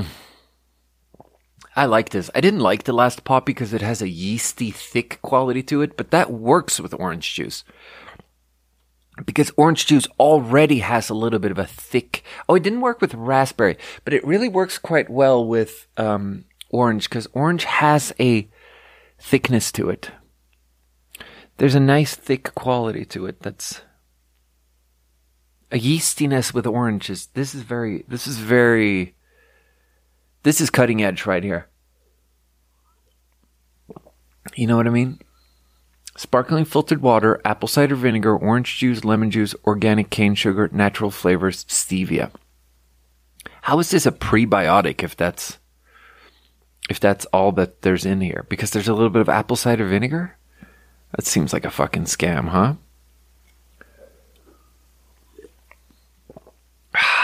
20 calories. It's nice though. It's it's delicious. It's this is a nine out of ten. I'll drink it, you know, because there's a lightness to it. Nine out of ten. It's like a light sparkling orange juice. It's a lot like a um, mimosa, actually, because a mimosa, the sparkling wine and orange juice together gives it this. Like you take sparkling water and apple cider vinegar. Like apple cider vinegar diluted definitely has a little bit of a sparkling wine quality of that tart tart fresh thing. It tastes a lot like a mimosa. Excuse me, a little bit of a bubble burp there. So this is episode 100. I remember when I recorded episode 1, I was like I wish I had a little table that I could have next to where I'm sitting when I recorded the podcast. I just wish I had a little table, something that looked nice, something that in a KonMari kind of way just sparked joy when I looked at it because I thought it was designed nice. And I swear to God, I've been looking for a small table ever since, and I still don't have one. And it's like I have this ice bucket right here, and it's on the floor, and I just wish that, by God, what if this ice bucket was right here? On a small table next to me instead of on the floor. But it's like, you know, maybe it's kind of like a woman. Like I'm still looking. Oh, that makes me bad, mad. Oh, that, that doesn't make me feel good saying it like that. So I broke up with Madison. Do, is there anything to say about that? I, I, yeah she told me that one of the things that in a moment a little bit made her mad when we broke up, when I broke up with her, was that on the second date, I kind of warned her that this is a pattern. And then that it panned out exactly the way how I warned her that it w- might pan out. That made her mad, like, like I was doing it on purpose. or something. No, she didn't say that, but it's like there's something about that that didn't sit right with her, and I and I get that. I get that. But it's like, God damn it, bro. Fuck. Episode 51 of my podcast was one, was me talking for one hour about how I realized the pattern in myself of how I used to run away from my emotions by getting wasted, drinking or smoking weed. And then when I quit doing that, I disappeared into video games because I didn't want to feel my feelings. And then I noticed that and I stopped doing video games in that way. And then there were all these other ways of doing it reading the news, spicy food. There was a 12 hour bout with spicy food of how I was trying to run away from my feelings. And then the thing I realized most for episode 51 was that I was sort of doing the same thing with girls of just like being really infatuated with someone was a way to run away from my feelings because it's really numbing. And it was really helpful to record that episode 50 weeks ago and to sit with it and to think about it and the lead up to recording that episode and then the one hour of just really unpacking it with myself and then thinking about it afterwards. All of that was really helpful. And then the journey since then has been a big journey of realizing the limitation of language and the limitation of just spoken self therapy and just the limitation of just because you notice a pattern in yourself doesn't mean that the pattern is going to go away. That's the thing. That's what I realized after that, which I didn't know, which I think is crazy. And it's like, fuck. I I didn't know that. I thought that it's like a spell in a movie. You know, like the movie Big you go to point A and you get yourself entangled in a magical thing. And then you have this whole hero's journey, this whole story arc. And to undo the thing, you have to fall out of the same window and bonk your head again. And then now you come back to reality and the spell is broken. And there's this full circle quality to it. That's like how I have been taught that thing, that the, the world has that sort of prosaic symmetry to it where like once you put your finger on it, you're pressing a button and the whole thing unravels. And once you've unpacked it, it packs itself down into a suitcase and, and travels to the end of the world and goes away. But it's not, that's not how it works. I could perfectly understand this per- pattern in myself and I just keep doing it and I just kept doing it. But I do think that there's something about vague hints of emotions that we, somewhere in our mind, we know that they are true and we have to listen to them. I was reminded of this recently when I, I was talking to my buddy Sam. So Sam is in film, film school in UCLA and she uh, makes all these short films. I think her thesis project is a long film. You know, it's like you become a movie director in this fucking movie program in University of California in LA, you know, they become a movie director. So she's making all these movies. And then she has a medium long one, which is like a 30 minute movie or something. And she was talking about how there's an intro part, which is real nice, sets it up real nice. And then her friend is a composer and she got him to compose a piece of music for it. And the music over the thing is beautiful. It's fucking awesome and it sets the mood in this crazy way and it's so suggestive and it's like a great combo. But the problem is that then visually the film clip after that needs its own music. And the problem is that the next scene also has music, which is different music. And the problem is that that piece of music, the second piece of music then comes too close to the first piece of music. And you need a little bit of silence between two pieces, two very different pieces of music. So she's working on it and she's looking at it and she's got this all these film clips and she's got these two pieces of music and she's putting it together and she's changing things and changing things and it just doesn't work because you need a silence between the two pieces of music. So even though, and, and then the problem is that she knew that the first piece of music needed to go, but she liked it so much. It's the concept of to kill your darlings which is a concept I think is most closely related to writing, where you write something and you like it, but somewhere in your mind you know that it's not working. So you have to give up on it. You have to kill it. And that's, it's such a fucking fundamental feeling. And it's like not wanting to face that. Look, dude, I wrote a novel. I spent 15 years on this novel, right? I spent 10 years on the novel. The first 10 years, nah, that's not true. The first 14 and a half years, the novel was written in second person, meaning that it was about a protagonist and the protagonist was referred to as you. So the novel starts with like, I don't know how it starts, but it's like this. Okay, so you wake up and you get out of your apartment and you walk down the street and you buy a bowl of noodles and you eat a bowl of noodles. And then someone comes up to you and says this and this and this. And then the entire novel is written like that in you form, just describing what the person is doing in you form. And I did that as a form of cowardice because I didn't believe that my writing was strong enough to be engaging on its own, but I felt like if I make it a story about you, if I, then that will click into your brain in a way where you'll feel engaged because you'll be like, oh, it's about me. Like I'll trick you to think like, oh, it's about me. Then I'm interested because I'm interested about me.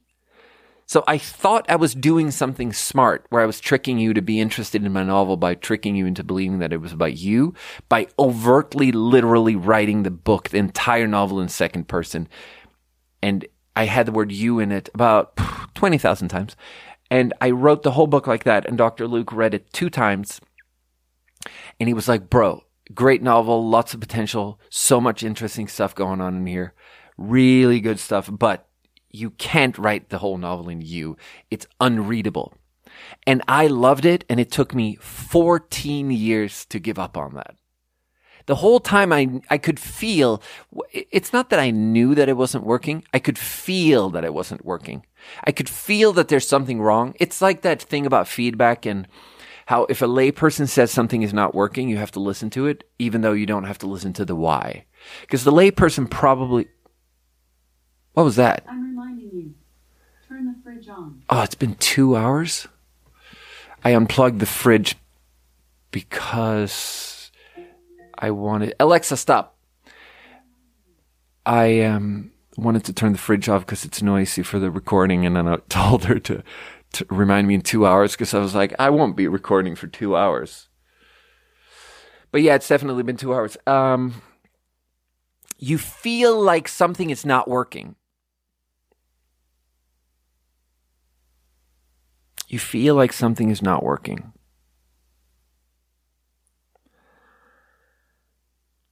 But you don't want to face that feeling so you don't kill your darlings. So Sam had to, it was so hard. It's also hard when you're making a film and there are all these people involved because she literally had asked her friend to make her a piece of music and then she'd said the piece of music was perfect.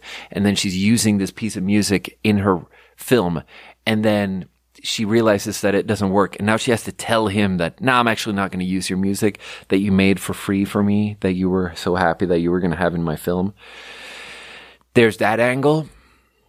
Sometimes your darling is literally a person that you have to kill. I mean, I, yeah, I relate to it creatively, but then there's something about it with relationships and, and romantic relationships where like I I think I have to decide. I don't know if any of this is true. This is extremely, I have not thought about this beforehand. This is an unformed thought. I'm freestyling off the top of the dome. Um, God, I'm, I hate myself. Can I just say to everyone that I trust me when I say that I hate myself, but notwithstanding how much I resent myself. Um, when I start seeing someone, I have to look for the feeling in my mind of how do I know? Am I here because the feeling of infatuation is so wonderful and I do respect this person, so I do respect this person's opinion. So I do feel thrilled that they are interested in me. And that thrilling feeling of infatuation is a drug like high for me and I I I want it and it's and I can ride that feeling and and and ignore and and feel numb and have it not feel numb but have it um overshadow how I actually feel. And I can have it be a way to run away from how my bad feelings do I behind because that feeling of infatuation will always be there when you meet someone new and when you start a relationship. But behind that feeling of infatuation, do I feel like there is something about this that's just not going to work in the long term? Which must not be confused with another thing, which is like, no one is perfect and we cannot expect our romantic partners to be perfect. And we have to learn to accept people's flaws and we have to not be brainwashed by Instagram and how, you know, Instagram wants to brainwash you into believing that everyone is like, that, that, that there's people out there who are like super fun and they have like fun, interesting lives and they eat like really photogenic food and they always have like tropical blue water in the background and they, have like perfect booties and stuff. And somewhere out there, there's like a girl I can meet who always has like tropical blue water in the background of her life. And she's got like this tropical blue booty or something. Like the point is that we can't, that, that, that it's so easy to get confused there and, and not be sure. Like, am I, is the problem here that this girl doesn't always have tropical blue Instagram water? Is the problem here that there isn't an Instagram filter over this girl? Or is the problem here that there's actually a, something here that is a fatal, fatal, I mean, when I say fatal flaw, it's as if I'm implicating the other person personally, as if to say that there's something wrong with the women I've broken up with, which isn't what I mean. What I mean is more like a fatal flaw in the relationship, a compatibility problem because like problems oh god i yeah. I could be specific and say things like you know like one it, one thing about Julie was like I'm a little bit of this very specific type of extroverted introvert where like I need so much social interaction but then I really need silence and to be in a relationship with Julie, I, I just didn't get enough silence. And that isn't her problem. You know, that's me having like really, really specific needs and her being like interested and funny and always telling stories and always being funny and kind of intense. And she just needs someone who like really appreciates her inten- intensity. Whereas I found her intensity, um, to be too intense because I was too introverted for it. Like that's not a flaw in her. That was just a flaw in the compatibility between us. So all of that is to say that none of this is that any of these women have any flaws. But really, when I start a relationship, I have to, because the thing with Madison was that there was something where I just didn't truly feel it in the end. And then, yeah. There were some things I did right. Like I did try to communicate openly about it. And I did, once I knew I really, once I knew I did not to string her along, but I did most of the things wrong. But it was a nice, she made me feel so, there was so much intimacy. We felt so good and we had a lot of fun and we went on some trips and it was like there was a lot of good stuff.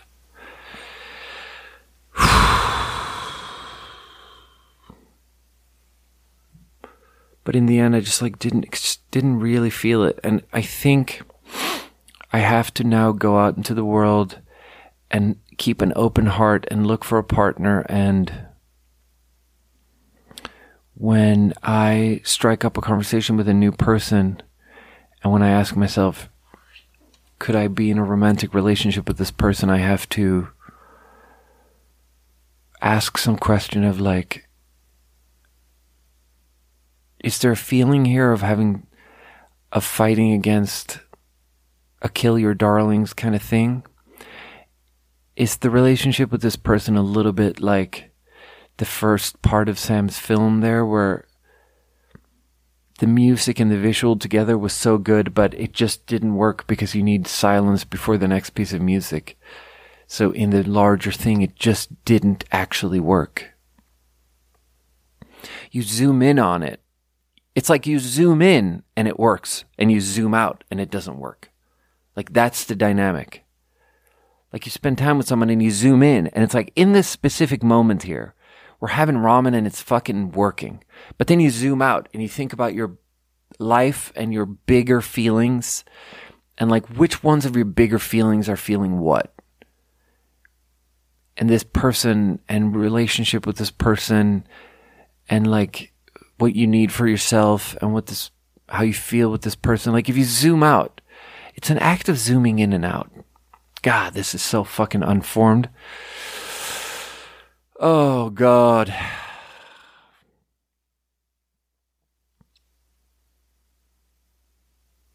Yeah. And, and somewhere there, I felt, yeah, I feel so crowded. Yeah. In this very moment, thinking about it, talking about it into this microphone, in this moment, I really feel like it seems very probable that I'll die alone. Like that is what I truly believe in this specific moment. That I have, I do not have what it takes. That is what I believe in this specific moment. I do not have what it takes to, to be happy with someone. Like I'm too unhappy with myself and I'm too prone to getting confused after three months of being in a relationship with someone and getting confused and believing that. Believing that there's sirens. There's probably a fire. That's a little bit terrifying. Um, because it's fire season, this house might burn down. Um, I can't remember what I was saying, but it was good. I'm too prone to blaming my bad feeling on another person. Once a person truly starts integrating into my life, I become really, I'm really prone to blaming the person for why I feel bad. Look, I can like hear fire trucks. It's like, is there a forest fire like hundred yards from here and I should be evacuating? It's interesting. Wonder if when I check my phone, there's a bunch of evacuation orders on there. It happened recently with the Rice's fire. Am I going to forget this LaCroix candle? Wouldn't that be something? Wouldn't that be ironic if I burn fucking Northern California down with a, with a candle and a sparkling water can? Candle. A candle of sparkling water. Anyway, yeah, that's where I'm at. I'm going to.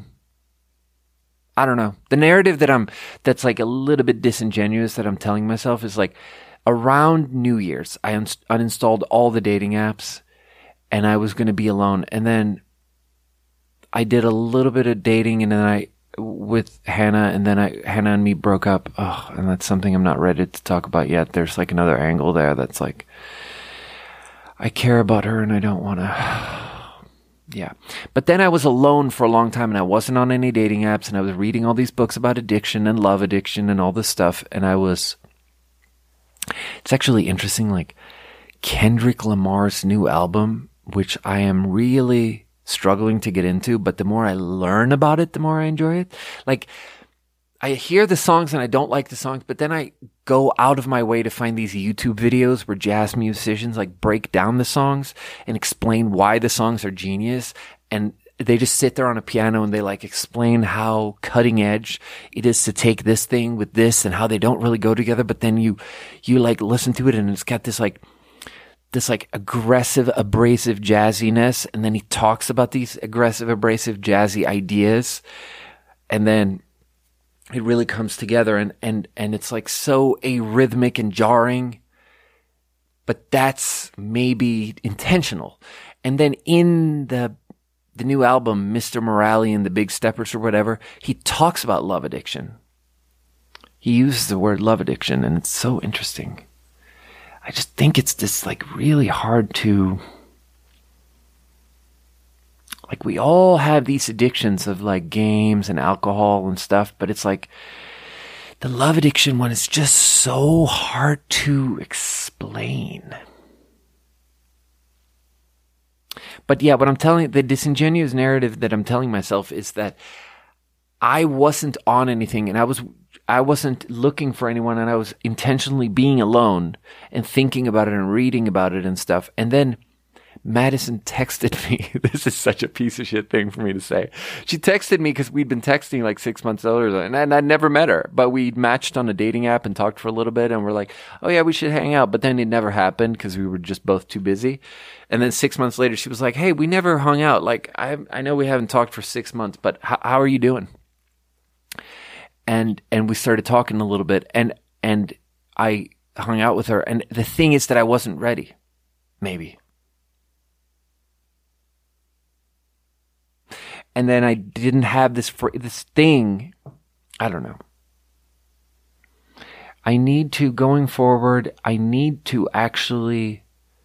I need to work on myself for a bit, but then I need to go out there into the world and I need to consider starting romantic relationships and I need to approach it completely differently and I need to focus way less on the good feeling of infatuation and more, way more on the question of, is there a fatal flaw in the compatibility here that I'm ignoring in the short term because the infatuation is, like if I zoom out, is there something here? that I'm that I'm ignoring because that feeling the point of all of this and bringing Sam in and all of that stuff is that there it is an identifiable feeling feeling like I know this doesn't work but I want it to work like I write this piece of writing and I want it to be in this order and it's so good like this and this and this and it has all these qualities and I know it's not working but I have it has these qualities that I love and I'm ignoring that it's not working.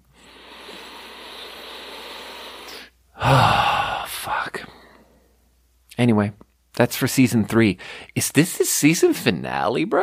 I don't know if this is the season finale or the uh, what is it called when you begin a new season? The season premiere. I don't know. It's episode 100. But um, we're going to be keeping doing things and we're going to keep doing things and we're going to keep asking ourselves and we're going to go into re- romantic relationships going forward and we're going to be way less giddy about it. That's the rule. The giddiness is not a compass like the giddiness and the infatuation and the being so over the moon about just the idea that someone can be into me. That's not a compass. That doesn't mean we go towards it. That's just how it always feels. Because the person who likes you is a human being. And everyone is Everyone is amazing and respectable, and if someone likes you, that's incredible. But it doesn't mean that you you should be spending the rest of your life with that person. That's what I need to hear. Yeah. I don't know. I'm a piece of shit, bro. I'm a real piece of shit. But um yeah, there was this other thing because today is episode 100, I decided there's this other thing. So, Joey, the bartender's girlfriend, Erica, it's like, um, Joey, the bartender's girlfriend. It's like this, it's like the Amy Tan novel, The Bonesetter's Daughter, you know? The welder's ex wife. You know? The zookeeper's stepchild. It's how we format names of books now. Um, the zookeeper's stepwife.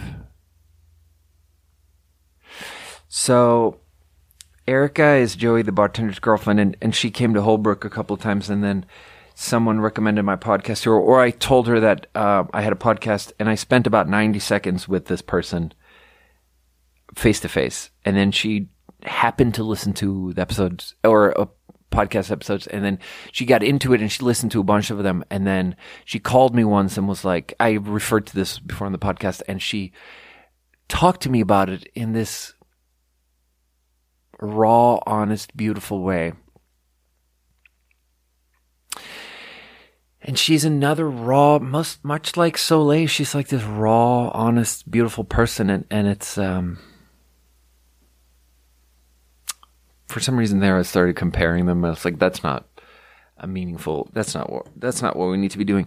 But the the point is that she got into the habit of listening to the podcast and then writing down responses on a piece of paper after listening to it, which I think is a very healthy way to do it and to live your life because so much of social media and content that we consume, like consuming it in too passive of a way is probably unhealthy. Like consuming a Facebook feed completely passively makes you very unhappy and something that makes you a little bit less unhappy and to literally comment on everything and to be engaged. That's what Zuck says about it. That's what Mark says about it because Mark has a horse in this race. And he's like, no, no, no, no, no. Facebook doesn't make everyone unhappy. You're just doing it wrong. Just comment on everything and then you'll be happy, which is a fucking lie. But it is, the, there's a kernel of truth in there that having, giving yourself a more active role is probably good. And then it has this added benefit of, Jesus, I keep hitting the mic stand, has this benefit of, um, she wrote down all these thoughts about different episodes and she gave me the paper. And then when I got it, I, I just had this incredible sense of importance to it. It, the, the packaging had this incredible sense of not importance because it was in a, it was in an Amazon, it was in a reused Amazon, uh, just flat bubble wrap packet, bubble envelope. Um, but there was a bunch of paper stuffed in there. And um, and it had this sense of importance to it. Like I didn't want to just read it right away, or I just didn't. I didn't feel like I could. I what did I feel? I felt like I don't know, it had a sense of importance where it felt like there was a right way to do this. There was like an importance. It was like where there should be a ritual, but I don't know what the ritual is, which is like a feeling I have quite frequently where I feel like we live in this post religious world where religion meant that you lived your life and it had all these rituals to it where like every Sunday you go to church in the morning and you just sit and you listen to someone talk about some ideas for a bit and you reflect on your life and there's a ritual and then it, important moments of your life have this like set template of a ritual around it that's like really developed around how the human mind works so that things work out. So you have this blueprint, like this, things are someone else thought stuff out for you so that the blueprint is there, so that we have the ritual, so that we do things correctly, so that they land with us in a proper, big, emotional, healthy way. You know, someone dies, so you have a funeral, so you work through your emotions and everyone gets together and you have a big cry and you have speeches and it's like beautiful and you feel better afterwards. And it's like all of the ritual that we had. That's like what we do because we need it. And then now we live in a post religious world and I really just, I'm just alone in my apartment and I have zero rituals. All my rituals are like take a lens wipe out and li- wipe your glasses at the beginning of every episode of the podcast. And that's all I have. So I was holding this package in my hand that Erica gave me with all these pieces of paper with thoughts on my podcast. And I felt like there needed to be a ritual and I didn't know what the ritual was. So I came home and I like put it next to my bed and I was like, I'll read it. I guess I'll know when I should read it. And then there's this movie idea, just like the expect, the movie, the movie in, or like the, the an expectation given to us by movies, just like the expectation given to me by movies that if I can just full circle come back to figure out what my mental health problem pattern is, if I can just say it out loud, it'll go away. It'll break the spell. In the same way, I just, there's this big expectation that with big things in life, you know it when you see it. And I just felt like I'll know it when I see it. The moment to read, when the moment comes, when it's time to read Erica's notes, I'll know it when the moment comes. And then weeks passed and I got kind of busy and I just waited for the moment. And I just, I think it's a weird movie inspired. Like I think we get fucking confused by movies. That's what I think. I think movies confuse the shit out of us. And I don't think it's a realistic expectation, maybe, to think that we you'll know it when you see it. Maybe you don't know it when you see it. But so this morning I woke up and I was like, I'm going to record episode 100 today and I want to do something special. And luckily, I had a bunch of things that I wanted to talk about. So at least it's a long episode. I was thinking about things like, because for episode 50, the season finale of season one, I called everyone who had been on a a guest on the podcast, and then I accidentally lost the recording. Oh God, because my computer crashed and the whole thing was fucked. And that was kind of a failure. But, but, um, I was thinking about doing that. I was thinking of doing phone calls. I was thinking of calling Chase Windu because Chase Windu was, um, in the first 10 episodes I was recording and I didn't know if I wanted to do it and no one was listening and stuff. And, and then I was playing chess on my phone and I was talking to this guy. This guy, the, the flag said he was from North Korea, but, but he was clearly an American. And we were talking and playing a bunch of games of chess. And then I was like, you should listen to my podcast because I wanted to tell people about it, but I was afraid of telling people in my life in reality about it because I was afraid of them making fun of me. But I felt like on chess.com, I randomly get matched up with some guy who says that he's in North Korea. I don't know his real name. I can tell this guy that I have a podcast and that he should listen to it. And I will. And if he makes fun of me, I can handle that because he's so far away and he doesn't know what my name is. And it's like, I can just push him away. He's, he's far away enough that it's safe for me to tell him, Hey, you should listen to my podcast. So I did. I told him to listen to my podcast.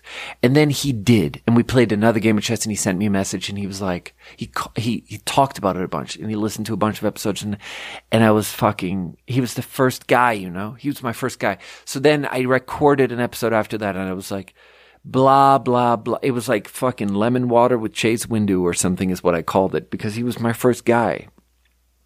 He was my first guy who did, who wasn't my friend, who didn't have to, say that that they liked the podcast because they were my friend. They were just some stranger. So I thought about calling him because I've been meaning to call him because he actually we've been talking or we talked a year ago and he gave me his phone number and he was like call me anytime bro because i was i wanted to interview him for the pod because it's funny it's funny so i was going to call him but i didn't but i wanted to do something special so i read erica's notes this morning and it was so nice because she validated. She, she, it's so neat. The whole thing was so neat. It's like these nice, neat white pieces of paper. And at the top of it, in bubbly, bubbly girl handwriting, she wrote which episode it is. And then in the top right corner, she wrote what flavor of water I was recording. And then she wrote in perfect, legible longhand. She wrote notes on what I was saying and what it made her think of. And she commented on what I was saying. And then she gave me her own feelings. And I don't feel the need to comment really on anything that she sa- said because we have done the back and forth. I I put something out and she put something out and it's like very the two halves are right there. But it's it's beautiful. It made me feel connected and it made me feel good. And it was a little bit also like the first time she ever called me was when she was listening to me talking about how I didn't believe in the podcast at all. And I fucking hated myself and I hated the podcast and I wasn't going to do it. And then when she heard that, she like called Joey, the bartender, and he walked into the office and gave me his phone and was like, talk to this person. And she was like, don't stop doing the podcast. And I was like, okay. And then I was feeling like I hate myself and I hate this podcast. And I was going to record episode 100 today, but then this morning I was also feeling like maybe I shouldn't Maybe I should just not record anything and stop doing it and see if anyone will even notice. And I kind of believe that even though some people listen, I think if I just stop doing it, no one will say anything. They'll just not listen because there won't be anything to listen to. And they won't say anything about that and it'll just be fine also. And that doesn't have to be that bad, you know? But so I didn't believe in myself and I was like, she called me this one time about that. So I'll, I'll read this and it'll maybe make me feel, I mean, I don't know, audience of one, you know? I use the term uh, phrase audience of one quite a lot. And it's, there's something about audience of one where making content in some sense is a journey of accepting that audience of one is okay Audience of zero isn't an audience. So audience of zero, it's not okay. Audience of zero is not okay. Is that right? I don't know. Yeah, audience of zero audience of zero is a failure, but audience of one is all we need. We don't need I don't know. I mean, I do. You, you do sound like a loser making excuses when you say that audience of a million is not what you need. But there is something to the mental gymnastics of it where it's like what we need is to just visualize. I need to see all my 90 listeners as one person, and it's like audience of one. Like whatever you make, you need to just believe that there's one person and to be okay with that there's only one person, but there's one person and you respect that one person. So audience of one is okay. So this is audience of one, bro. This is a two hour and 23 minute episode and it's, it's so that Erica has something to listen to while she drives to work. You know, that's all this is. So let's record uh, me reviewing a third water here. Water 333. Some caffeine, 45 milligrams. The brand is called Sound Unsweetened Organic Sparkling Water with Tea and Botanicals, Tangerine, Lemongrass, Green Tea. Ooh, green tea. People love green tea, but I don't. I, and I actually like real green tea, just actual hot green tea. But then anything you do to it, you cool it down, you turn it into a powder, you put it in dessert, you fucking stick it up your butt. All the other stuff I don't like. You know, matcha, which matcha, which means powder tea, mocha, powder tea. Mocha is a byproduct of making tea. It's the keef. It's the stuff that falls down to the bottom of the machine when you're drying the tea. The tea for making actual tea.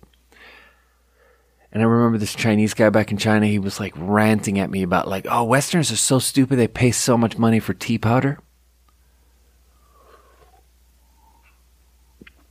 Because he was talking about how he was going to become rich on tea products. So very little tangerine, a lot of green tea, quite a bit of lemongrass. Let's try again.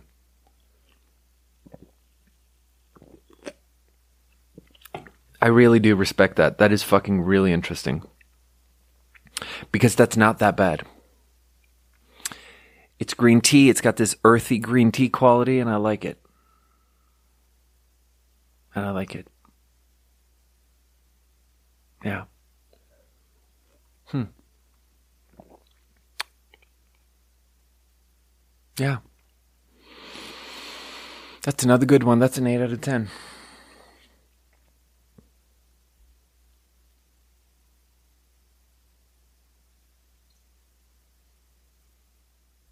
I'm going to talk about one more thing just to make this episode disgustingly long. So, when I was living in a dorm with Luke, actually, I think it was the first time I lived in a dorm. Like when I was 17, graduated high school, moved out of my parents' house, lived in a corridor, studied philosophy at Lund University, lived in a dorm. I had this idea that I wanted to have a growing leafy vine in my dorm room and I wanted it to grow up on the wall and I wanted to grow in the ceiling and I wanted to grow above my bed because I wanted this thing of like having just green leaf leaf work, leavery, greenery, leafery above my bed. I just liked that idea. And I was like, fuck it, I'm going to do it. And I started doing it and shit. And then I, it, I had a plant. It grew a little bit up the wall. I had my pillow under there. And what I quickly noticed is that I was a city boy at heart and plants are gross. Plants are fucking disgusting. Plants are not inert. Plants are not just plants. Plants are like interacting with the world and they take things in and they push things out. And every plant at all time is like raining down little microparticles of whatever it is doing in its cycle of life of whatever like maybe it's fucking getting pollen everywhere. Maybe it's just getting goop everywhere. But my pillow under the greenery was sticky and moist. And there was like a weird dew that formed on my pillow. And even before the plant work could grow up all along the wall and then go, start working on the ceiling, I was already noticing that like this is gross. Like this pillow is fucking moist all the time. And I'm laying down at night putting my head on a moist pillow. And then people were like, yeah, that's not a thing. Like you can't sleep under greenery. It doesn't work. There's like a reason why we don't do that. And there's a reason why when you sleep outside, you sleep in a tent. Like, because the world, the, nature is fucking disgusting. And so I thought that I had a new idea or something, or like I just stumbled upon this concept of how if we don't do something and it sounds pretty cool, because it sounds nice, it's a universally nice sounding idea. The idea like, what if you could like sleep in in a fucking potted plant, you know? And there's just leaves everywhere, and you wake up and it's like the all the walls around your bed are like covered in like vines, kudzu vines with big oak. What are the fucking what are these plants called in English? I have no idea. Um, yeah. What if the what if the ceiling above your bed was covered in greenery, in living, nice, beautiful lush plants. That's nice. That's a nice idea to everyone. And there's a reason no one does that because it's fucking disgusting and your bed would be moist and sticky all the time from just like the stuff that the photosynthesis chlorophyll disgusting um also bro you would have fucking insects just raining down over you but so I was reminded of this recently where I, I now have this little bit of a drive commute to work where I drive 25 minutes to work. It's about 22 kilometers or something. And I drive through a forest. I live up in the mountains. I work in town and it's a small town and I live even further up in the mountains and I and I and I drive to work and and it's through a forest and every time I do to a city person Every time I do, my car is covered in shit. And it's weird. To a city person, it's weird because it's not what I, what, what I would expect in terms of the material. Like, I expect the material to be like some sort of fresh dew or something, or like green stuff, but really it's like plastic. It's like microplastic. It's like globs of super sticky, waxy, super artificial seeming microplastics. So if I drive back and forth to work multiple times without hitting a gas station and like doing that thing where you do the windshield when you wipe your windshield. How interesting are windshield wipers also? Because like imagine the technology that goes into that because you it's supposed it needs to be fairly cheap, but then it also needs to have this thing that can wipe in a super simple motion, just back and forth, and just one material, it needs to be able to wipe any conceivable goop off of your windshield. Like, how crazy is that? Like rain is the big one, obviously. Like it needs to be really good with rain. But then anything else that covers your windshield that makes it so you can't see, it needs to be able to wipe that off so you can see for safety reasons. So like imagine all the fucking technology that goes into just the material sciences of coming up with the ultimate windshield wiper. Absolutely fascinating. What a complicated science probably. But I tell you, wherever they're at, in their thinking process, they haven't come up with a way to get the fucking plant goop off of the windshield. Cause like I drive back and forth a couple of times and then my windshield is just covered with tiny micro dots of something that's really plasticky seeming. And I go out and I touch it and it's just like waxy, goopy stuff that I, I, the windshield wiper and I get the wind wiper fluid on there and it doesn't help at all. And it's like so gross. And it's exactly the same shit that my pillow was covered in when I was fucking 17. And I've been living in cities ever since. And there's like this wormhole of like, me f- between 15 and 35 there's a 20 year period where like at 15 i interacted with nature once and it was gross and then 20 years later i'm i'm now interacting with nature again and i'm like oh i remember this this is why i spent 20 years in cities this shit sucks and now i'm just sitting up here in the mountains and there's no one and my skin is just crawling just like massive cabin fever I feel fucking crazy, honestly. It's in, it's fucking weird that I live up here. I need cities, dude.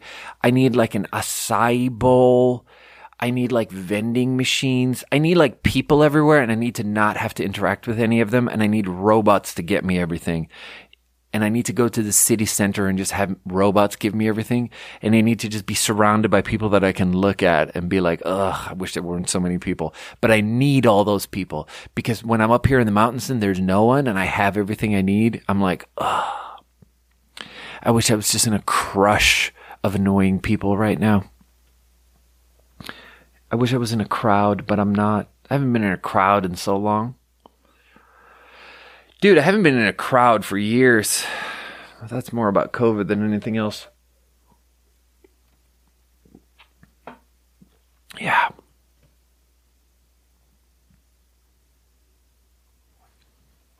I don't know. Yeah, I know I murder people, but I don't want to be put in a box. Don't call me a murderer. Oh, and I'm fascinated with computers and how they can help us understand. Just help me understand. That's what we'll say to the computer. And I hurt my foot, and I have Luke's painting on the wall, and this is episode 100, and I haven't found a perfect small table. We have to learn how to kill our darlings.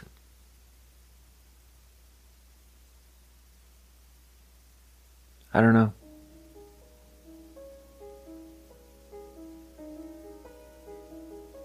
I love you guys and and and and, and thank you to everyone who's listened and and I don't know. This is episode 100 of my podcast.